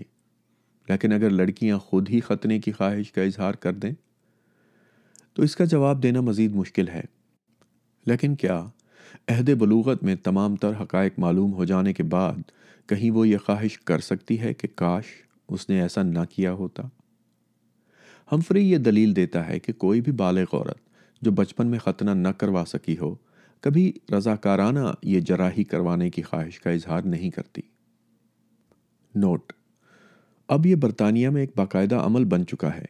سکولوں کے ایک انسپیکٹر نے مجھے لندن کی لڑکیوں کے بارے میں بتایا جنہیں دو ہزار چھ میں بھی بریڈ فورڈ میں ایک چچا کے پاس خطنے کے لیے بھیجا جا رہا تھا سرکاری ادارے اس لیے اپنی آنکھیں بند کیے بیٹھے ہیں کہ کہیں ان پر برادری کی طرف سے نسلی امتیاز کا الزام عائد نہ ہو جائے امیش لوگوں کے اپنے بچوں کی اپنے طریقے سے پرورش کرنے کے حق پر بحث کرنے کے بعد ہمفرے اپنے غیظ و غضب کا رخ ہمارے معاشرے کے اس جوش و خروش کی طرف کرتا ہے جو ہم ثقافتی تنوع برقرار رکھنے کے حق میں دکھاتے ہیں چلیے تو شاید آپ یہ کہنا چاہیں گے کہ اگرچہ آمیش یا حاصین یہودیوں کی ایک شاخ یا خانہ بدوش کے بچوں کی ان کے والدین کے ہاتھوں پرورش ان کے لیے کسی قدر مشکلات پیدا کرتی ہے لیکن کم از کم اس کے نتیجے میں یہ دلچسپ ثقافتی روایتیں برقرار تو رہتی ہیں اگر یہ روایتیں کھو گئیں تو کیا ہماری ساری انسانی تہذیب افلاس کا شکار نہیں ہو جائے گی یہ واقعی بڑے افسوس کی بات ہے کہ ثقافتی تنوع کو برقرار رکھنے کے لیے انسانی جان کی قربانی برداشت کرنی پڑتی ہے لیکن مسئلہ یہی ہے یہ وہ قیمت ہے جو ہمیں بحثیت معاشرہ چکانی ہی پڑتی ہے ماں سوائے اس کے اور میں آپ کو یہ یاد دلانا ضروری سمجھتا ہوں کہ یہ قیمت ہم نہیں چکاتے وہ چکاتے ہیں جب انیس سو بہتر میں امریکی عدالت عظما نے وسکانسن بنام یوڈر کے مقدمے میں جو والدین کے اپنے بچوں کو مذہبی وجوہات کی بنا پر سکول سے اٹھا لینے کے حق کے بارے میں تھا اپنا فیصلہ سنایا تو یہ مسئلہ عوام کی توجہ کا مرکز بن گیا آمش لوگ امریکہ کے مختلف علاقوں میں احاطہ بند برادریوں میں رہتے ہیں زیادہ تر جرمن زبان کی ایک قدیم بولی پینسلوینیا ڈچ میں بات کرتے ہیں اور بجلی تیل سے چلنے والے انجن زپر اور جدید زندگی کی زیادہ تر آسائشوں سے اجتناب کرتے ہیں آج کے دور میں ستارویں صدی کے اس دلکش مظاہرے میں ایک جاذبیت ہے کیا اسے انسانی زندگی کے تنوع کی افزودگی کی خاطر تحفظ فراہم کرنا غلط ہے اور اس طرز زندگی کو تحفظ فراہم کرنے کا واحد طریقہ یہی ہے کہ آمیش لوگوں کو اس بات کی اجازت ہو کہ وہ اپنے بچوں کی تعلیم و تربیت اپنے انداز سے کر سکیں اور انہیں جدیدیت کے فاسد اثرات سے دور رکھیں لیکن یقیناً ہم یہ سوال بھی کرنا چاہتے ہیں کہ کیا اس معاملے میں ان بچوں کی کوئی رائے نہیں ہونی چاہیے انیس سو بہتر میں جب وسکانسن میں رہنے والے کچھ آمیش والدین نے اپنے بچوں کو ہائی اسکول سے ہٹا لیا تو مسئلہ عدالت عظمہ کے سامنے پیش کیا گیا ایک خاص عمر کے بعد تعلیم آمیش اختار کے خلاف ہے اور خاص طور سے سائنسی تعلیم وسکانسن کی ریاست نے والدین کے خلاف مقدمہ کر دیا کہ بچوں کو ان کے تعلیم کے حق سے محروم رکھا جا رہا ہے مختلف عدالتوں سے گزرتا ہوا یہ مقدمہ بالآخر عدالت عظمہ یعنی سپریم کورٹ میں پہنچ گیا جس نے چھ ایک کے تناسب سے والدین کے حق میں فیصلہ سنا دیا چیف جسٹس وارن برگر کی تحریر کردہ اکثریتی رائے میں یہ الفاظ بھی شامل تھے جیسے کہ نوشتے سے ظاہر ہے سولہ سال کی عمر تک اسکول میں لازمی حاضری کی وجہ سے امیش برادری اور ان کے مذہبی رسومات کو خطرہ لاحق ہو سکتا ہے انہیں یا تو اپنا دین چھوڑ کر معاشرے کے عمومی دھارے میں شامل ہونا پڑے گا یا کسی دوسرے زیادہ روادار علاقے کی جانب نقل مکانی کرنی پڑے گی جسٹس ولیم اور ڈگلس کی اقلیتی رائے تھی کہ بچوں کی رائے پوچھی جانی چاہیے تھی کیا وہ واقعی اپنی تعلیم ادھوری چھوڑنا چاہتے ہیں کیا وہ واقعی آمیش مذہب میں شامل رہنا چاہتے ہیں نکولس ہمفرے شاید اس سے بھی آگے بڑھ جاتا اگر بچوں سے پوچھ بھی لیا جاتا اور وہ آمیش مذہب میں ہی رہنے کو ترجیح دیتے تو کیا ہم یہ فرض کر سکتے ہیں کہ متبادل مذہبی رویوں کے بارے میں معلومات ہونے کے باوجود بھی ان کے فیصلے آمیش مذہب کے حق میں ہی ہوتے اس دعوے کے قرین قیاس ہونے کے لیے کیا یہ ضروری نہیں کہ باہری دنیا کے کچھ نوجوان رضاکارانہ طور پر آمیش مذہب میں شامل ہو جائیں جسٹس ڈگلس نے بھی بات کو ایک دوسری سمت میں آگے بڑھایا اسے کوئی وجہ نظر نہیں آئی یہ فیصلہ کرتے وقت کہ والدین کو کس حد تک اجازت ہونی چاہیے کہ وہ اپنی اولاد کی تعلیم کو ادھورا رکوا سکیں جج صاحبان کو والدین کے مذہبی خیالات کو ملحوظ خاطر رکھنا چاہیے اگر مذہب استثناء کی وجہ بن سکتا ہے تو کیا غیر مذہبی عقائد کو بھی یہ حق حاصل ہو سکتا ہے عدالت عظمہ کی اکثریت نے راہبانہ درگاہوں کی مثبت اقدار کا ذکر کیا جن کی موجودگی سے معاشرہ زرخیز ہوتا ہے لیکن جیسا کہ ہمفرے نے نشاندہی کی ان دونوں میں ایک اہم فرق ہے راہب آزادانہ اور رضاکارانہ رہبانیت کی زندگی کا انتخاب کرتے ہیں آمش بچوں نے آمش مذہب رضاکارانہ طور پر نہیں چنا تھا وہ اس میں پیدا ہوئے تھے لہٰذا ان کے پاس کوئی متبادل راستہ نہیں تھا کسی کو بالخصوص بچوں کو تنوع کی سولی پر اور مذہبی رسومات کے تحفظ کی خاطر قربان کر دینے کے درپردہ دم بخود کر دینے والا ایک متکبرانہ اور غیر انسانی جذبہ کار فرما ہے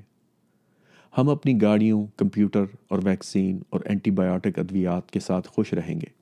لیکن تم عجیب و غریب قسم کے لوگ اپنی پرانی طرز کی ٹوپیوں اور پجاموں گھوڑا گاڑیوں غیر مانوس لہجے اور گھر کے باہر بنے بیت الخلاء کے ساتھ ہماری زندگیوں کو زرخیز کرتے ہو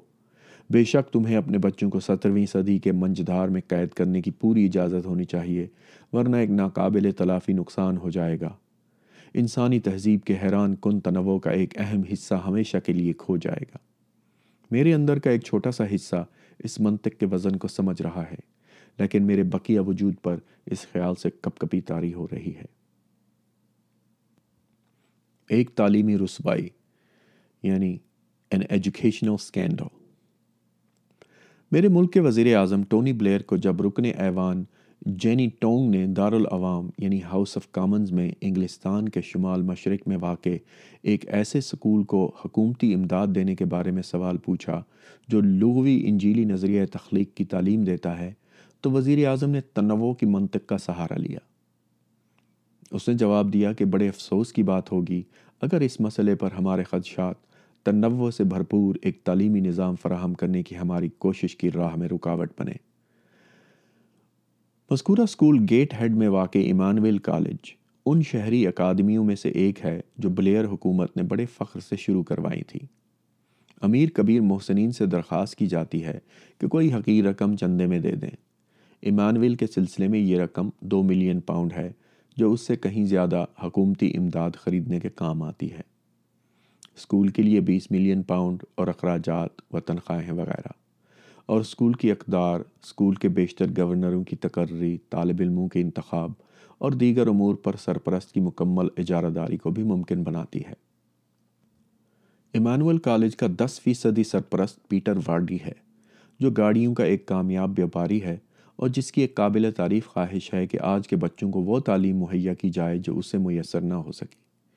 جبکہ قدر کم قابل تعریف خواہش بچوں پر اپنے ذاتی مذہبی عقائد تھوپنے کی بھی ہے ایچ ایل مینکن نے بڑی دور اندیشی کا مظاہرہ کرتے ہوئے یہ لکھا تھا ہر تبلیغی کے دل کی اتھاہ گہرائی میں کہیں گاڑیوں کے ایک بیوپاری کا کھنڈر موجود ہوتا ہے بدقسمتی سے وارڈی امریکہ سے متاثر چند بنیاد پرست معلموں کے ایک گروہ سے جا ملا ہے جس کی قیادت ایمانویل کے ایک سابقہ پرنسپل نائجل مکویڈ کے ہاتھ میں ہے اور جو اب وارڈی اسکولوں کی پوری انجمن کا سربراہ بن چکا ہے میکویڈ کی سائنسی علمیت کا اندازہ اس کے اس عقیدے سے لگایا جا سکتا ہے کہ دنیا محض دس ہزار سال پرانی ہے یا اس اقتباس سے یہ سوچنا کہ ہم ایک عظیم دھماکے کے بعد ہونے والے ارتقاء کا نتیجہ ہیں کہ کبھی ہم بندر ہوا کرتے تھے جب آپ انسانی جسم کی پیچیدگی کا جائزہ لیتے ہیں تو یہ ناقابل یقین لگتا ہے اگر آپ بچوں کو یہ سکھائیں کہ زندگی کا کوئی مقصد نہیں کہ وہ محض ایک کیمیاوی تقیر یا کیمیکل میوٹیشن ہے یہ ان کی خود اعتمادی استوار کرنے میں مددگار نہیں ہو سکتا کسی سائنسدان نے کبھی یہ تجویز نہیں کیا کہ بچے کی تغیر ہیں ایسے سیاق و سباق میں ان الفاظ کا استعمال بے معنی ہے اور ہیکنی مشرقی لندن کے کرسچن لائف سٹی چرچ کے بشپ وین مالکم کے بیانات کے ہم پلہ ہے جو گارڈین کی اٹھارہ اپریل دو ہزار پانچ کی اشاعت کے بقول ارتقاء کے سائنسی شواہدات کو متنازع قرار دیتا ہے مالکم کو ان شواہد کی کتنی سمجھ ہے اس کا اندازہ اس کے اس بیان سے لگایا جا سکتا ہے کہ صاف ظاہر ہے کہ حجریہ کے نوشتہ میں ارتقاء کے درمیانی مراحل کا ذکر غائب ہے اگر ایک مینڈک بندر میں بدل گیا تھا تو کیا ہمارے پاس آج بہت سے میندر یعنی فرونکی نہیں ہونے چاہیے تھے خیر سائنس میکویڈ کا کوئی مضمون نہیں ہے لہٰذا ہم انصاف کے تقاضے پورے کرتے ہوئے اس کے سائنس کے سربراہ سٹیفن لیفیلڈ کی طرف رجوع کرنا چاہیے اکیس ستمبر دو ہزار ایک کو لیفیلڈ نے ایمانویل کالج میں سائنس کی تعلیم ایک انجیلی زاویہ یا دا ٹیچنگ آف سائنس اب ببلیکل پرسپیکٹو کے عنوان سے ایک خطاب کیا خطاب کا متن ایک عیسائی website W W W dot Christian dot org dot U K پر بھی شائع کیا گیا لیکن اب یہ مضمون وہاں موجود نہیں ہے میں نے اٹھارہ مارچ دو ہزار دو کی ڈیلی ٹیلی گراف کی اشاعت میں اس کو سخت تنقید کا نشانہ بنایا اور اسی دن یہ متن ویب سائٹ سے ہٹا دیا گیا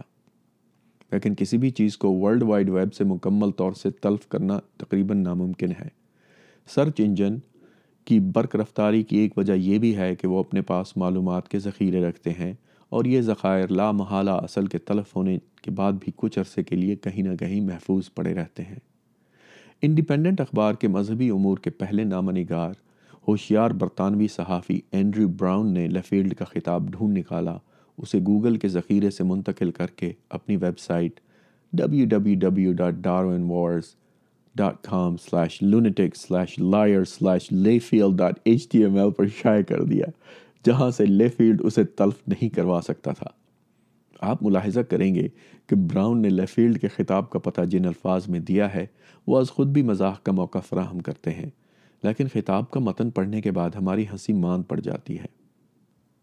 اتفاق سے جب ایک مشتاق کاری نے ایمانویل کالج سے بذریعہ خط خطاب کو ویب سائٹ سے تلف کرنے کی وجہ جاننا چاہی تو اسے برجستہ یہ جواب ملا اینڈرو براؤن نے اسے بھی شائع کر دیا ایمانویل کالج تخلیق کے موضوع پر جاری ایک بحث کا محور بنا ہوا ہے ایمانویل کالج کو اخبارات سے فون کال آئے ہیں اس کی وجہ سے پرنسپل اور ڈائریکٹر صاحبان کا بہت وقت ضائع ہوا ہے ان حضرات کے پاس اور بھی اہم ذمہ داریاں ہیں ان پر سے یہ بوجھ ہلکا کرنے کی غرض سے ہم نے فی الوقت لیفیلڈ کے خطاب کی نقل کو ویب سائٹ سے ہٹا دیا ہے این ممکن ہے کہ سکول کے افسران واقعی اتنے مصروف رہے ہوں کہ وہ نظریہ تخلیق کی تعلیم دینے کے بارے میں صحافیوں کو اپنے نقطۂ نظر کی وضاحت نہ دے پائے ہوں اگر ایسا ہی تھا تو پھر ویب سائٹ سے ایک ایسے خطاب کا متن تلف کرنے کی کیا وجہ ہو سکتی ہے جو ایسی ہی وضاحت دے سکتا تھا اور جس سے صحافیوں کے سوالات کی تشفی کی جا سکتی تھی تاکہ ان افسران کا قیمتی وقت بچایا جا سکے نہیں انہوں نے اپنے سائنس کے سربراہ کا خطاب اس لیے ہٹا دیا کیونکہ وہ جان گئے تھے کہ اس میں چھپا دینے لائق مواد موجود ہے مذکورہ خطاب درج ذیل پیراگراف سے شروع ہوتا ہے ہم یہاں آغاز میں ہی یہ بیان صادر کر دینا چاہتے ہیں کہ ہم اس خیال کی مخالفت کرتے ہیں جسے ستارویں صدی میں فرانسس بیکن نے شاید نادانستہ طور پر مقبولیت سے نواز دیا کہ دو کتابیں موجود ہیں یعنی کتاب قدرت اور مقدس صحائف جنہیں حقیقت کی تلاش میں جداگانہ استعمال کیا جا سکتا ہے اس کے برعکس ہم اس تجویز پر ڈٹے کھڑے ہیں کہ خدا نے مقدس صحیفے کے صفحات میں پر اعتماد اور خطا سے پاک کلام پیش کیا ہے یہ دعویٰ بظاہر کتنا بھی کمزور دقیانوسی یا سادہ نظر آئے خاص طور پر اس لادین ٹی وی کے نشے میں جدید تہذیب کو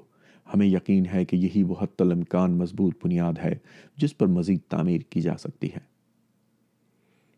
آپ کو بدستور اپنی چٹکی لینی پڑتی ہے آپ خواب نہیں دیکھ رہے یہ الاباما میں خیمے میں بیٹھا کوئی تبلیغی نہیں بلکہ ایک ایسے سکول میں سائنس کا سربراہ ہے جسے برطانوی حکومت کی مالی سرپرستی حاصل ہے اور جس پر ٹونی بلیئر کو فخر ہے بلیئر ایک عبادت گزار عیسائی ہے اور دو ہزار چار میں اس نے ایک وارڈی سکول کی افتتاحی تقریب میں بھی حصہ لیا تھا تنوع ایک فضیلت ہوگی لیکن یہ تو تنوع کے پاگل پن کی حد ہے لیفیلڈ سائنس اور صحیفے کے تقابل کی ایک فہرست پیش کرتا ہے اور جہاں بھی دونوں میں اختلاف پایا جائے وہاں صحیفے کو ترجیح دیتا ہے یہ دیکھتے ہوئے کہ ارضیات کا مضمون اب قومی نصاب کا حصہ بن چکا ہے لیفیلڈ کہتا ہے کہ جو لوگ نصاب کے اس حصے کی تعلیم دینے پر معمور ہوں ان کو خاص احتیاط برتنے کی ضرورت ہے کہ وہ سیلاب کی ارضیات کے موضوع پر لکھی گئی وٹ کومب اور مورس کی تحقیق کا مطالعہ کریں جی ہاں سیلاب کی ارضیات سے وہی مراد ہے جو آپ سمجھ رہے ہیں ہم کشتی نوح کی بات کر رہے ہیں کشتی نوح جبکہ بچے یہ حیران کن حقیقت کے بارے میں بھی سیکھ سکتے تھے کہ بر اعظم افریقہ اور جنوبی امریکہ کبھی ایک دوسرے سے جڑے تھے اور اس رفتار سے دور ہو رہے ہیں جس طرح آپ کا ناخن بڑھتا ہے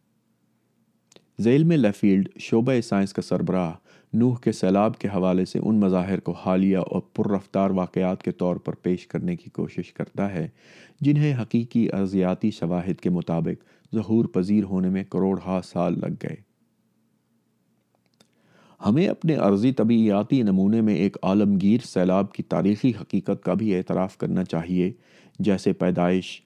یعنی جینیسس چھ اشاریہ دس میں بیان کیا گیا ہے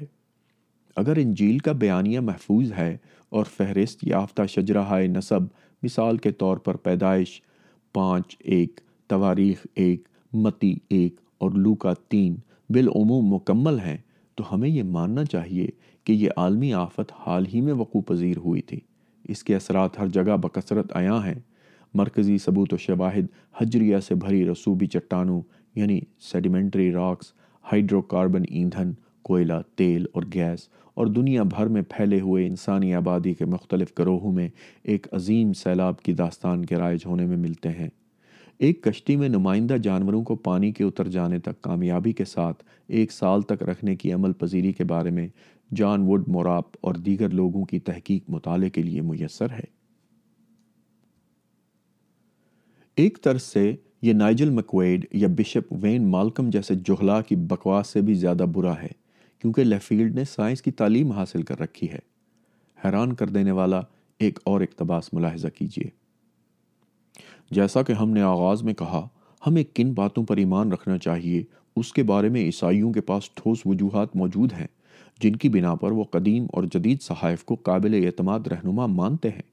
یہ محض مذہبی دستاویزات نہیں ہیں یہ ہمیں زمین کی تاریخ کا ایک درست حساب فراہم کرتی ہیں جسے فراموش کر کے ہم اپنے ہی نقصان کو آواز دے رہے ہیں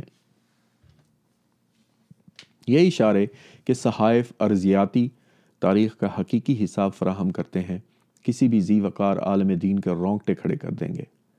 میں نے اپنے دوست آکسفرڈ کے پادری اعظم رچرڈ ہیرس کے ساتھ مل کر ٹونی بلیئر کو ایک خط لکھا جس پر ہم نے آٹھ پادری اعظم اور نو سائنسدانوں کے بھی دستخط لیے نو سائنسدانوں میں رائل سوسائٹی کے صدر جو پہلے ٹونی بلیئر کے مشیر تھے سوسائٹی کے حیاتیات اور طبعیات کے سیکٹری قدرتی تاریخ کے عجائب گھر یعنی میوزیم آف نیچرل ہسٹری کے ڈائریکٹر سر ڈیوڈ ایٹنبرو جو شاید انگلستان میں سب سے محترم ہستی ہیں شامل تھے پادریوں میں ایک رومن کیتھولک اور سات اینگلیکن شامل تھے برطانیہ کے سب مایہ ناز مذہبی قائدین کو وزیر اعظم کے دفتر سے بے دلی سے لکھا ہوا ناکافی سا ایک جواب موصول ہوا جس میں اسکول کے اچھے امتحانی نتائج اور اسکولوں کے معائنہ کے سرکاری ادارے آفسٹیڈ کی اسکول کے حق میں اچھی رپورٹ کا ذکر کیا گیا تھا بظاہر بلیئر صاحب کو یہ خیال نہیں آیا کہ اگر آفسٹیڈ کے افسران ایک ایسے اسکول کو اعلیٰ رپورٹ دے رہے ہیں جہاں یہ پڑھایا جاتا ہے کہ کائنات اس وقت وجود میں آئی جب کہ حقیقت میں کتے کو بھی سدھایا جا چکا تھا تو شاید ادارے کے اپنے معیار میں بھی کچھ تھوڑی بہت اونچ نیچ سرزد ہو گئی تھی اسٹیفن لیفیلڈ کے خطاب کا سب سے تکلیف دہ حصہ شاید اس کا اختتامی حصہ کیا کیا جا سکتا ہے ہوگا جہاں وہ ان حربوں کے بارے میں بات کرتا ہے جسے اساتذہ سائنس کی جماعت میں بنیاد پرست عیسائیت کو مسلط کرنے کے غرض سے استعمال کر سکتے ہیں مثال کے طور پر وہ سائنس کے اساتذہ کو ترغیب دیتا ہے کہ ہر ایسے موقع پر جہاں کسی کتاب امتحانی سوال یا کسی مہمان کی گفتگو میں ارتقائی قدیم عرضی نمونے ملین یا بلین سال کا استعمال کیا جائے وہاں بڑے احترام سے اس بیان کی غلطی کی نشاندہی کرتی جائے جس قدر ممکن ہو ہمیں ان معلومات کی متبادل اور بہتر انجیلی وضاحت مہیا کرنی چاہیے آگے چل کر ہم حیاتیات طبعیات اور کیمیا سے مثالیں دے کر اس بات کو واضح کر دیں گے لفیل کا بقیہ خطاب کسی تشہیری کتاب چاہیے یعنی پروپیگنڈا بینیول سے کم نہیں اور حیاتیات طبعیات اور کیمیا کے اساتذہ کے لیے ایک نادر وسیلہ ہے جو قومی نصاب کی حدود کے تھوڑا ذرا اندر رہتے ہوئے شواہد کی بنیاد پر دی جانے والی سائنسی تعلیم کو تحس نحس کرنا چاہتے ہیں اور اس کی جگہ انجیل کے صحیفے مسلط کرنا چاہتے ہیں پندرہ اپریل دو ہزار چھ کو بی بی سی کے منجھے ہوئے نامہ نگار جیمز نوٹی نے سر پیٹر وارڈی کا ریڈیو انٹرویو کیا انٹرویو کا موضوع رشوت کے الزامات کے سلسلے میں جاری پولیس کی تفتیش تھا جس سے وارڈی منکر تھا کہ بلیئر حکومت نے امیر لوگوں کی سٹی اکیڈمی اسکیم میں حصہ لینے کی طرف راغب کرنے کے لیے نوابی کے رتبے یعنی نائٹ ہڈز اینڈ پیریجز سے نوازنے کے وعدے کیے تھے ناٹی نے وارڈی سے نظریہ تخلیق کے بارے میں بھی سوال کیا اور وارڈی نے الزام سے سریحن انکار کر دیا کہ ایمانول کالج اپنے طالب علموں کو جواں ارض تخلیق یعنی ینگ ارتھ کریشنزم کے نظریے کی تعلیم دیتا ہے ایمانول کالج کے ایک سابقہ طالب علم پیٹر فرینچ نے اتنے ہی سریحن انداز میں دعویٰ کیا تھا کہ ہمیں سکھایا گیا کہ دنیا چھ ہزار سال پرانی ہے یہ ایسے ہی ہے جیسے کہنا کہ لندن نیو یارک سے چھ اشاریہ سات گز کے فاصلے پر ہے یہاں کون سچ بول رہا ہے معلوم نہیں لیکن لیفیلڈ کا خطاب اس کی سائنس پڑھانے کی حکمت عملی کے بارے میں سب کچھ بیان کر رہا ہے کیا وارڈی نے کبھی لیفیلڈ کا واضح منشور نہیں پڑھا کیا وہ واقعی نہیں جانتا کہ اس کا سائنس کا سربراہ کیا گل کھلا رہا ہے پیٹر وارڈی نے اپنی دولت پرانی گاڑیوں کے بیوپار میں بنائی تھی آپ اس سے ایک گاڑی کیوں خریدیں گے اور کیا آپ ٹونی بلیئر کی طرح اسے دس فیصد قیمت پر ایک اسکول کو بیچ دیں گے اور ساتھ میں اخراجات کی ذمہ داری بھی اٹھا لیں گے چلیے بلیئر کے لیے تھوڑی دریا دلی دکھا دیتے ہیں کہ اس نے واقعی لیفیلڈ کا خطاب نہیں پڑھا تھا شاید یہ امید کرنا بھی زیادتی ہوگی کہ اب اس کی توجہ اس خطاب کی طرف ہو سکے گی ہیڈ ماسٹر میکویڈ نے اسکول کی وسیع و نظری کا دفاع کرنے کی کوشش کی جو مربیانہ خوش فہمی کی ایک عمدہ مثال ہے میں آپ کو یہاں کے ماحول کے بارے میں بتانے کے لیے چھٹی فارم بارہویں جماعت کے برابر میں فلسفے کے موضوع پر دیے گئے خطاب کی مثال دے سکتا ہوں شکیل جماعت میں بیٹھا تھا اور اس نے کہا قرآن سچا اور صحیح ہے اور اس طرف بیٹھی کلیئر بولی نہیں انجیل سچی ہے لہٰذا ہم نے ان کی مماثلت کی بات کی اور یہ بھی دریافت کیا کہ وہ کہاں کہاں ایک دوسرے سے اختلاف کرتی ہیں اور ہم سب نے اس بات پر اتفاق کیا کہ دونوں درست نہیں ہو سکتی بالآخر میں نے کہا معاف کرنا شکیل لیکن تم ہی غلط ہو اور اس نے کہا معاف کیجیے گا میکویڈ صاحب لیکن آپ غلط ہیں قرآن سچا ہے پھر سب دوپہر کے کھانے کے لیے چلے گئے اور وہاں بحث جاری رہی ہم یہی چاہتے ہیں کہ بچوں کو معلوم ہو کہ ان کے ایمان کی وجہ کیا ہے اور وہ اپنے ایمان کا دفاع کر سکیں کیا دلاویز منظر ہے شکیل اور کلیئر اپنے مدعے پر بحث کرتے ہوئے اور اپنے غیر متفق عقائد کا دفاع کرتے ہوئے ایک ساتھ دوپہر کے کھانے کے لیے چلے گئے لیکن کیا یہ منظر واقعی اتنا دلاویز تھا در حقیقت میکویڈ نے جو تصویر پیش کی ہے وہ قابل رحم نہیں ہے کیا شکیل اور کلیئر نے اپنی بحث کی بنیاد آخر کن دلائل پر رکھی تھی دونوں فریقین نے اپنی زوردار اور تعمیری بحث میں کن شواہد کا استعمال کیا کلیئر اور شکیل نے محض اپنی اپنی کتاب کی برتری پر اصرار کرنے کے علاوہ تو کچھ اور نہیں کیا بظاہر انہوں نے اتنا ہی کہا اور در حقیقت آپ بھی اس سے زیادہ کچھ نہیں کہہ سکتے اگر آپ کو بھی یہی کہا گیا ہے کہ سچ صحیفوں سے ملتا ہے شواہد سے نہیں کلیئر شکیل اور ان کے معاصرین تعلیم حاصل نہیں کر رہے تھے ان کا سکول انہیں مایوس کر رہا تھا اور ان کے سکول کا پرنسپل ان کا جنسی نہیں لیکن دماغی استحصال ضرور کر رہا تھا بیداری شعور ایک بار پھر کانشیسنیس ریزنگ ونس اگین اور اب ایک اور دلاویز منظر ایک بار کرسمس کے دنوں میں میرا روزانہ کا اخبار انڈیپینڈنٹ تہوار سے منسلک تصاویر تلاش کر رہا تھا اور اسے ایک اسکول کے میلاد مسیح کے ڈرامے یعنی نیٹیوٹی پلے میں دل کو گرما دینے والا عالمگیر نوعیت کا یہ منظر مل گیا جسے اخبار نے فخری یا شہ سرخی میں لکھا تھا تین دانہ آدمیوں کے کردار نبھانے کے لیے شدبریت ایک سکھ مشرف ایک مسلمان اور آڈیل ایک عیسائی کو منتخب کیا گیا تھا یہ سب چار سال کی عمر کے تھے دل آویز دل کو گرما دینے والا نہ اول نہ دوئم کلیتاً یہ بےحودگی ہے صحیح دماغ والا ایسا کون شخص ہوگا جو چار سالہ بچوں پر ان کے والدین کی سنساری اور الہیاتی رائے مسلط کرنا پسند کرے گا میری بات کو سمجھنے کے لیے ایک ایسی ہی متبادل تصویر کا تصور کیجیے اور شہ سرخی کو یوں بدل دیجیے شد بریت ایک کنیزین مشرف ایک مانیٹرسٹ اور آڈیل ایک مارکسسٹ عمر چار سال کیا یہ تصویر طے شامیز احتجاجی خطوط کی وجہ نہیں بنے گی یقیناً ہونی بھی چاہیے اس کے باوجود مذہب کے عجیب و غریب استحقاق کی بدولت کسی نے تصویر کی اشاعت پر آواز تک نہیں نکالی اور نہ ہی کسی ایسے موقع پر پہلے کبھی نکالی گئی ہے ذرا اس شور شرابے کا تصور کیجئے اگر شہ سرخی میں یہ لکھا ہوتا شدبریت ایک دہریہ مشرف ایک ملحد اور آڈیل ایک لادین انسان دوست عمر چار سال کیا ان بچوں کے والدین کے خلاف تفتیش نہ شروع ہو جاتی کہ آیا وہ بچوں کی تربیت کے قابل ہیں بھی یا نہیں برطانیہ میں جہاں مذہب اور ریاست کے درمیان کوئی آئینی دیوار نہیں ہے دہری والدین رکھنا پیدا کیے بغیر اپنے بچوں کو اس مذہب کی تعلیم حاصل کرنے دیتے ہیں جو ان کے معاشرے میں دی جا رہی ہو دی برائٹس ڈاٹ نیٹ ایک امریکی مہم جس کا مقصد دہریوں کی ایک نئی پہچان استوار کرنا ہے جیسے کسی زمانے میں ہم جنس پرستوں نے اپنے لیے گیز کی پہچان بنائی تھی اس نے بچوں کی شمولیت سے منسلک اصول وضع کرنے میں بڑی احتیاط کا مظاہرہ کیا ہے برائٹ بننے کا فیصلہ خود بچے کا ہونا چاہیے کوئی بچہ جسے بتایا گیا ہو کہ وہ برائٹ ہو سکتا ہے یا اسے برائٹ ہونا پڑے گا برائٹ نہیں بن سکتا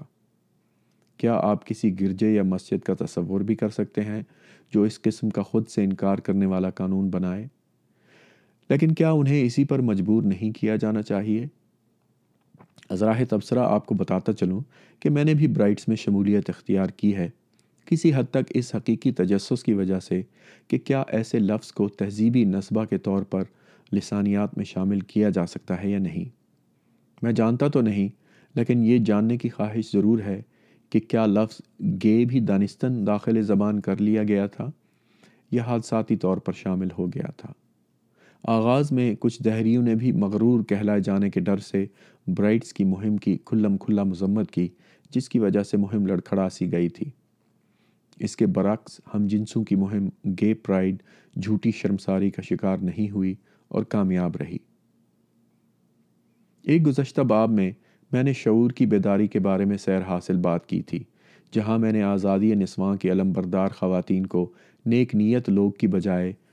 مروجہ اصطلاح نیک نیت مرد کے استعمال پر شرمندہ کرنے کی کامیاب کوشش کا ذکر کیا یہاں میں آپ کے شعور کو ایک اور انداز سے بیزار کرنا چاہتا ہوں میرے خیال میں جب کسی بچے پر کسی خاص مذہب سے منسلک ہونے کا ٹھپا لگا دیا جائے تو ہم سب کو اسی طرح شرمندگی محسوس کرنی چاہیے بچے کائنات زندگی اور اخلاقیات کی شروعات کے بارے میں رائے رکھنے کے لیے بہت چھوٹے ہوتے ہیں عیسائی بچہ یا مسلمان بچہ کی اصطلاح تک کے استعمال پر آپ کو ایسی تکلیف اور کوفت ہونی چاہیے جیسے اسکول میں بورڈ پر ناخن رگڑتے ہوئے ہوتی ہے امریکی radio channel K P F T F M پر نشر ہونے والے آئرش زبان کے ریڈیو پروگرام ایئرس کی تین ستمبر دو ہزار ایک کی یہ رپورٹ ملاحظہ کیجیے شمالی بیلفاسٹ کی آرڈوین روڈ پر واقع Holy Cross girls primary school کی طالبات کو اسکول میں داخل ہوتے وقت برطانیہ کے وفاداروں کے احتجاج کا سامنا کرنا پڑا احتجاج کرنے والوں کو منتشر کرنے کے لیے رائل اولسٹر کانسٹیبلری اور برطانوی فوج کے سپاہیوں کی مدد طلب کی گئی احتجاج کرنے والوں کے درمیان سے بچیوں کے لیے راستہ بنانے کے لیے خصوصی جنگلے کھڑے کیے گئے احتجاج کرنے والے ان بچیوں کا مذاق اڑا رہے تھے اور فرقہ پرستانہ الفاظ استعمال کر رہے تھے جب بچیاں اور ان کے والدین اسکول کے دروازے سے اندر داخل ہو رہے تھے تو احتجاجیوں نے ان پر بوتلیں اور پتھر بھی برسائے فطری بات ہے کہ کوئی بھی نفیس انسان ان بدقسمت بچیوں کی تکلیف کو دیکھ کر پریشان ہو جائے گا میں چاہتا ہوں کہ آپ ان کے اس طرح سے عیسائی بچیاں کہلائے جانے پر بھی ایسے ہی پریشانی محسوس کریں باب نمبر ایک میں میں نے اس بات کی نشاندہی کی تھی کہ آئرلینڈ میں تمیز کے دائرے میں رہتے ہوئے پروٹیسٹنٹ کو وفادار یا لوئلسٹ کہا جاتا ہے جبکہ کیتھلک کو قوم پرست یا نیشنلسٹ کہا جاتا ہے حیرت کی بات یہ ہے کہ بچوں پر بے دھڑک کیتھولک اور پروٹیسٹنٹ کے ٹھپے لگا دینے والے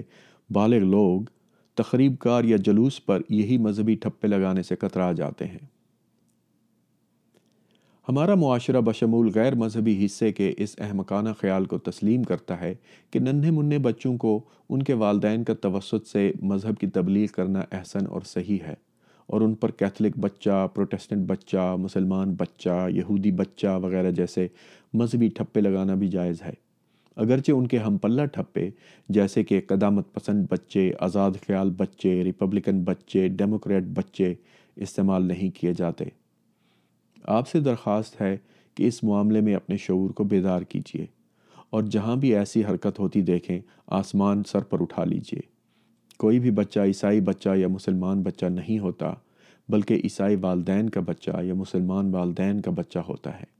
اذرا گفتگو ناموں کی یہ ترکیب خود بچوں کے شعور کی بیداری کے سلسلے میں خاصی مفید ثابت ہو سکتی ہے جب کسی بچے کو یہ سکھایا گیا ہو کہ وہ مسلمان والدین کی اولاد ہے تو وہ فوراً سمجھ جائے گا کہ مذہب ایک ایسی چیز ہے جس کا بڑے ہونے پر انتخاب بھی کیا جا سکتا ہے اور ٹھکرایا بھی جا سکتا ہے سکولوں میں مذاہب کے تقابل کی تعلیم کے حق میں اچھا خاصا مقدمہ بنایا جا سکتا ہے یہ حقیقت ہے کہ میرے اپنے شکوک بھی پہلی بار اس وقت پیدا ہوئے جب نو برس کی عمر میں سکول نے نہیں میرے والدین نے مجھے یہ سکھایا کہ جس عیسائی مذہب میں میری پرورش ہوئی تھی وہ بہت سے ایسے غیر مطابق مذہبی نظاموں میں سے ایک ہے مذہبی عذر خواہ خود بھی اس حقیقت کو محسوس کرتے ہیں یہ ان کے لیے خوف کا باعث ہوتا ہے انڈیپینڈنٹ اخبار میں میلاد مسیح کے ڈرامہ کی خبر شائع ہونے کے بعد مدیر کو کوئی ایک بھی خط موصول نہیں ہوا جس میں چار سال کے بچوں پر مذہبی ٹھپے لگا دینے کے بارے میں شکایت کی گئی ہو واحد منفی خط تحریک ہائے حقیقی تعلیم کیمپین فار ریئل ایجوکیشن سے موصول ہوا جس کے نمائندے نک سٹین نے کہا کہ بین المذاہب تعلیم شدید حد تک خطرناک ہے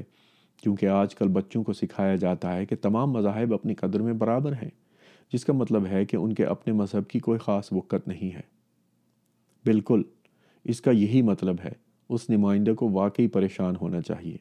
ایک اور موقع پر اسی صاحب نے کہا کہ تمام عقائد کو درست تسلیم کرنا غلط ہے ہر ایک کو چاہے وہ ہندو ہو یہودی ہو عیسائی ہو یا مسلمان حق ہے کہ وہ اپنے عقیدے کو باقی سب عقائد سے افسل سمجھے ورنہ عقیدہ رکھنے کا مطلب ہی کیا ہے واقعی عقیدہ رکھنے کا کیا مقصد ہے اور یہ کیسی صاف حماقت ہے یہ عقائد آپس میں کوئی مطابقت نہیں رکھتے ورنہ اپنے عقیدے کو برتر سمجھنے کا کیا مطلب ہوا لہٰذا ان میں سے اکثریت دوسروں سے برتر نہیں ہو سکتی بچوں کو مختلف عقیدوں کے بارے میں سیکھنے دیں انہیں ان عقائد کی آپسی غیر ہم آہنگی کا مطالعہ کرنے دیں اور انہیں اس غیر ہم آہنگی کے نتائج کے بارے میں اپنے فیصلے کرنے دیں اور جہاں تک اس عقیدے کی صحت کا سوال ہے تو یہ ان بچوں پر چھوڑ دیں کہ وہ جب صحیح عمر کے ہوں تو خود ہی فیصلہ کر لیں مذہبی تعلیم کی ادبی تہذیب کے لیے خدمات religious education as part of literary culture مجھے یہ تسلیم کرنا پڑے گا کہ میں اپنے وقت کے تعلیم یافتہ لوگوں کے مقابلے میں حالیہ دہائیوں کے لوگوں کی کمزور مذہبی معلومات سے بہت مایوس ہوں یا شاید مسئلہ دہائیوں سے منسلک نہیں ہے انیس سو چون میں رابرٹ ہونڈ کی متفکرانہ کتاب خدا کیوں کر قائم ہے یا وائی ڈو گاڈز پرسسٹ کے مطابق امریکہ میں گیلپ کی منعقدہ ایک رائے شماری میں یہ باتیں پتہ چلیں تین چوتھائی کیتھولک اور پروٹیسٹنٹ صحیفہ قدیم کے ایک بھی نبی کا نام نہیں بتا پائے دو تہائی سے زائد لوگوں کو یہ معلوم نہیں تھا کہ پہاڑی پرواز یعنی سرمن آن دا ماؤنٹ کس نے دیا تھا ایک واضح اکثریت کا خیال تھا کہ موسا عیسیٰ کے بارہ ہواریوں میں سے ایک تھا یہ ریاست ہائے متحدہ کا حال تھا جو ترقی یافتہ دنیا میں سب سے زیادہ مذہبی معاشرہ ہے سن سولہ سو گیارہ کی کنگ جیمز بائبل کی مستند اشاعت میں ایسے قطعات موجود ہیں جو اپنے آپ میں انگریزی ادب کے شاہکار ہیں مثلا گیتوں کے گیت یعنی سانگ آف سانگز اور شاندار عہد نامہ عتیق یا اکلیزیاسٹیس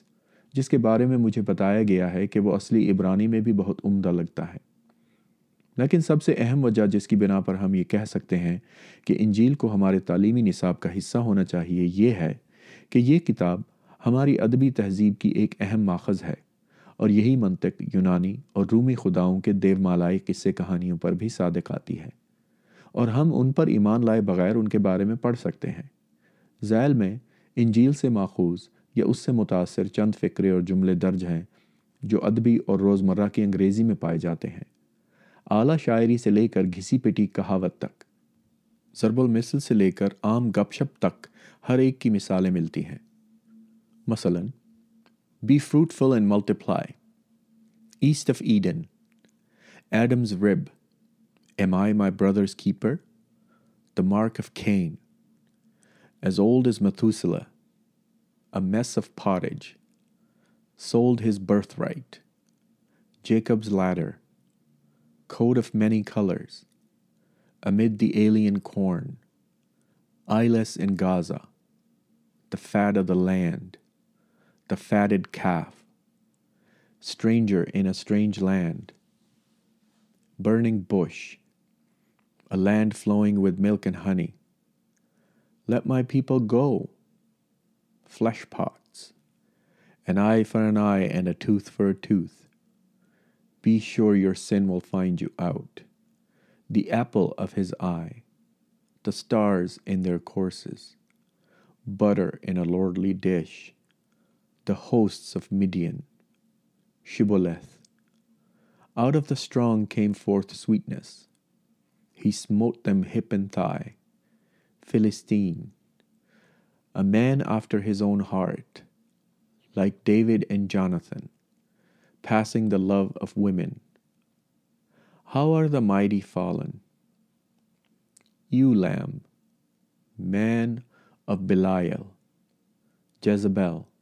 Queen of Sheba, wisdom of Solomon, the half was not told me, girded up his loins, drew a bow at a venture, Job's comforters, the patience of Job. I am escaped with the skin of my teeth. The price of wisdom is above rubies. Leviathan, go to the ant, thou sluggard. Consider her ways and be wise. Spare the rod and spoil the child. A word in season. Vanity of vanities. To everything there is a season and a time to every purpose. The race is not to the swift, nor the battle to the strong. Of making many books there is no end. I am the rose of Sharon, a garden enclosed, the little foxes. Many waters cannot quench love. Beat their swords into plowshares.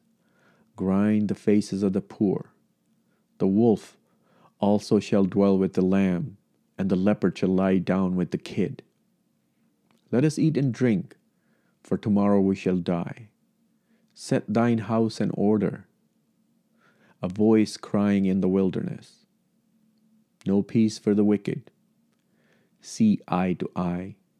cut off out of the land of the living. Balm in Gilead. Can the leopard change his spots? The parting of the ways a Daniel in the lion's den. They have sown the wind, and they shall reap the whirlwind. Sodom and Gomorrah. Man shall not live by bread alone. Get thee behind me, Satan, the salt of the earth. Hide your light under a bushel. Turn the other cheek. Go the extra mile. Moth and rust doth corrupt. Cast your pearls before swine, wolf in sheep's clothing, weeping and gnashing of teeth, Gadarene swine, new wine in old bottles. Shake off the dust of your feet. He that is not with me is against me. Judgment of Solomon. Fell upon stony ground. A prophet is not without honor, save in his own country. The crumbs from the table, sign of the times, den of thieves, Pharisee, whited sepulchre, wars and rumors of wars, good and faithful servant, separate the sheep from the goats. I wash my hands of it. The Sabbath was made for man, and not man for the Sabbath. Suffer the little children, the widow's mite. Physician, heal thyself. Good Samaritan, pass by on the other side. Grapes of wrath, lost sheep, prodigal son, a great gulf fixed, whose shoe latchet I am not worthy to unloose. Cast the first stone. Jesus wept.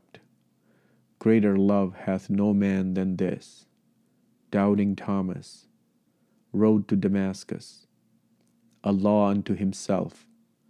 Through a glass darkly. Death, where is thy sting? A thorn in the flesh. Fallen from grace. Filthy lucre. The root of all evil. Fight the good fight. All flesh is as grass. the weaker vessel. I am Alpha and Omega,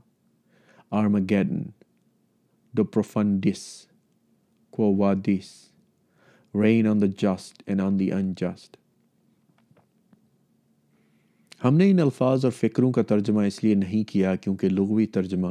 ان کی اہمیت اور مرتبے کو بیان نہیں کر سکتا ان میں سے ہر ایک محاورہ ضرب المثل اور فکرہ کنگ جیمز بائبل کی مستند اشاعت سے ہی لیا گیا ہے یقیناً انجیل سے ناواقف ہونے کی وجہ سے ہم انگریزی ادب کو سمجھنے سے قاصر رہیں گے اور صرف سنجیدہ ادب ہی نہیں لارڈ جسٹس باون کی یہ درج ذیل نظم بہت ہی پر لطف اور اختراع پسندانہ ہے the rain it raineth on the just and also on the unjust fella but chiefly on the just because the unjust the the umbrella یعنی بارش انصاف پسند پر برستی ہے اور انصاف کے دشمن پر بھی لیکن زیادہ تر انصاف پسند پر ہی کیونکہ انصاف کے دشمن کے پاس انصاف پسند کی چھتری ہوتی ہے لیکن اگر آپ متی پانچ اشاریہ یا پینتالیس کے سیاق و سباق سے ناشنا ہوں تو اس نظم کا لطف ادھورا رہ جاتا ہے اور وہ سورج کو طلوع کرواتا ہے بھلے پر بھی اور برے پر بھی اور بارش برساتا ہے انصاف پسند پر بھی اور انصاف دشمن پر بھی اور اگر آپ بپتسمہ دینے والے یوہنا یعنی جان دا بیپٹس کے انجام سے ناواقف ہیں تو آپ مائی فیئر لیڈی کے مرکزی کردار الیزا ڈو لٹل کے تخیل کا لطف نہیں اٹھا سکتے thanks a lot says I I a man are well bred but all want is eggs add شکریہ بادشاہ سلامت میں کہتی ہوں بڑی شائستگی سے لیکن مجھے تو صرف ہنری ہگنز کا سر چاہیے میرے خیال میں پی جی ووڈ ہاؤس انگریزی ادب میں ہلکے پھلکے مزاح کا سب سے بڑا مصنف ہے اور میں دعوے سے کہہ سکتا ہوں کہ انجیل سے اقتباس کی گئی میری فہرست کے آدھے سے زیادہ فکرے اس کی کہانیوں میں دیکھے جا سکتے ہیں شاید گوگل ان سب کو نہیں ڈھونڈ پائے گا وہ خالہ اور کاہل نامی افسانے کے نام کی کہاوتوں چھ اشاریہ چھ سے منسوخ کرنے میں ناکام رہے گی ووڈ ہاؤس کا مجموعہ انجیل کے اقتباسات سے بھرا پڑا ہے جو نہ تو میری فہرست میں ہیں اور نہ ہی انگریزی زبان کی کہاوتوں اور ضرب المثل میں موجود ہیں ساری رات شراب نوشی کے بعد اگلی صبح جاگنے کی تکلیف کا بیان برٹی ووسٹر کی زبانی سنیے مجھے خواب آ رہے تھے کیسے کوئی خبیص میری کھوپڑی میں میخیں راسخ کر رہا ہے کوئی عام میخیں نہیں بلکہ ویسی جیسی ہیبر کی بیوی یائل نے استعمال کی تھی لال دہکتی ہوئی برٹی اپنی ایک تعلیمی کامیابی کے بارے میں بہت فخر محسوس کرتا تھا کہ اس نے ایک بار صحیفے کی معلومات کے سلسلے میں انعام جیتا تھا جو بات مزاحیہ ادب کے بارے میں سچ ہے وہ سنجیدہ ادب کے بارے میں بھی اور زیادہ حقیقی ہے نصیب شاہین نے شیکسپیئر کے کلام میں انجیل سے تیرہ سو اقتباسات کا حساب لگایا ہے جس کا کثرت سے حوالہ دیا جاتا ہے فیئر فیکس ورجینیا میں ٹیمپلٹن فاؤنڈیشن کی مالی معاونت سے شائع ہونے والی انجیل کی معلوماتی رپورٹ یا دا بائبل لٹریسی رپورٹ بہت سی مثالیں پیش کرتی ہے اور انگریزی کے اساتذہ کی اس بات پر اتفاق کا ذکر کرتی ہے کہ ان کے مضمون کو مناسب انداز سے سمجھنے کے لیے انجیل کی تعلیم نہایت اہم ہے یقیناً فرانسیسی جرمن اطالوی روسی ہسپانوی اور دیگر یورپی ادبی مجموعوں پر بھی یہی دلیل صادق آتی ہے اور عربی یا برصغیر ہند کی زبانیں بولنے والے لوگوں کے لیے اپنے ادبی اثاثے کی تعریف کے لیے غالباً قرآن یا بھگوت گیتا کی معلومات اتنی ہی اہم ہوتی ہوں گی اور آخر میں فہرست کو مکمل کرتے ہوئے ناروے کے خداؤں کے بارے میں جانے بغیر آپ ویگنر کی موسیقی جس کے بارے میں ذکی انداز میں کہا گیا ہے کہ یہ جیسی سننے میں لگتی ہے اصل میں اس سے کہیں بہتر ہے کہ صحیح داد نہیں دے سکتے میں اس نقطے پر مزید زور نہیں دوں گا میں شاید اپنے سے بڑی عمر کے قارئین کو تو یہ بات باور کرانے میں کامیاب ہو ہی گیا ہوں کہ لادین زاویہ نگاہ قطن ہمیں انجیل یا دیگر الہامی کتابوں کو تعلیمی نصاب سے علیحدہ کرنے کی ترغیب نہیں دیتا ہم تاریخی طور پر ان مذاہب سے منصوب رہنے والے توہم پرست عقائد کو تسلیم کیے بغیر بھی یہودی مذہب اینگلکن فرقے یا اسلام کے تہذیبی اور ادبی اثاثے سے ایک جذباتی وفاداری برقرار رکھ سکتے ہیں اور شادی و موت کی مذہبی رسومات میں حصہ لے سکتے ہیں ہم اپنے ثقافتی ورثے سے تعلق توڑے بغیر خدا سے تعلق توڑ سکتے ہیں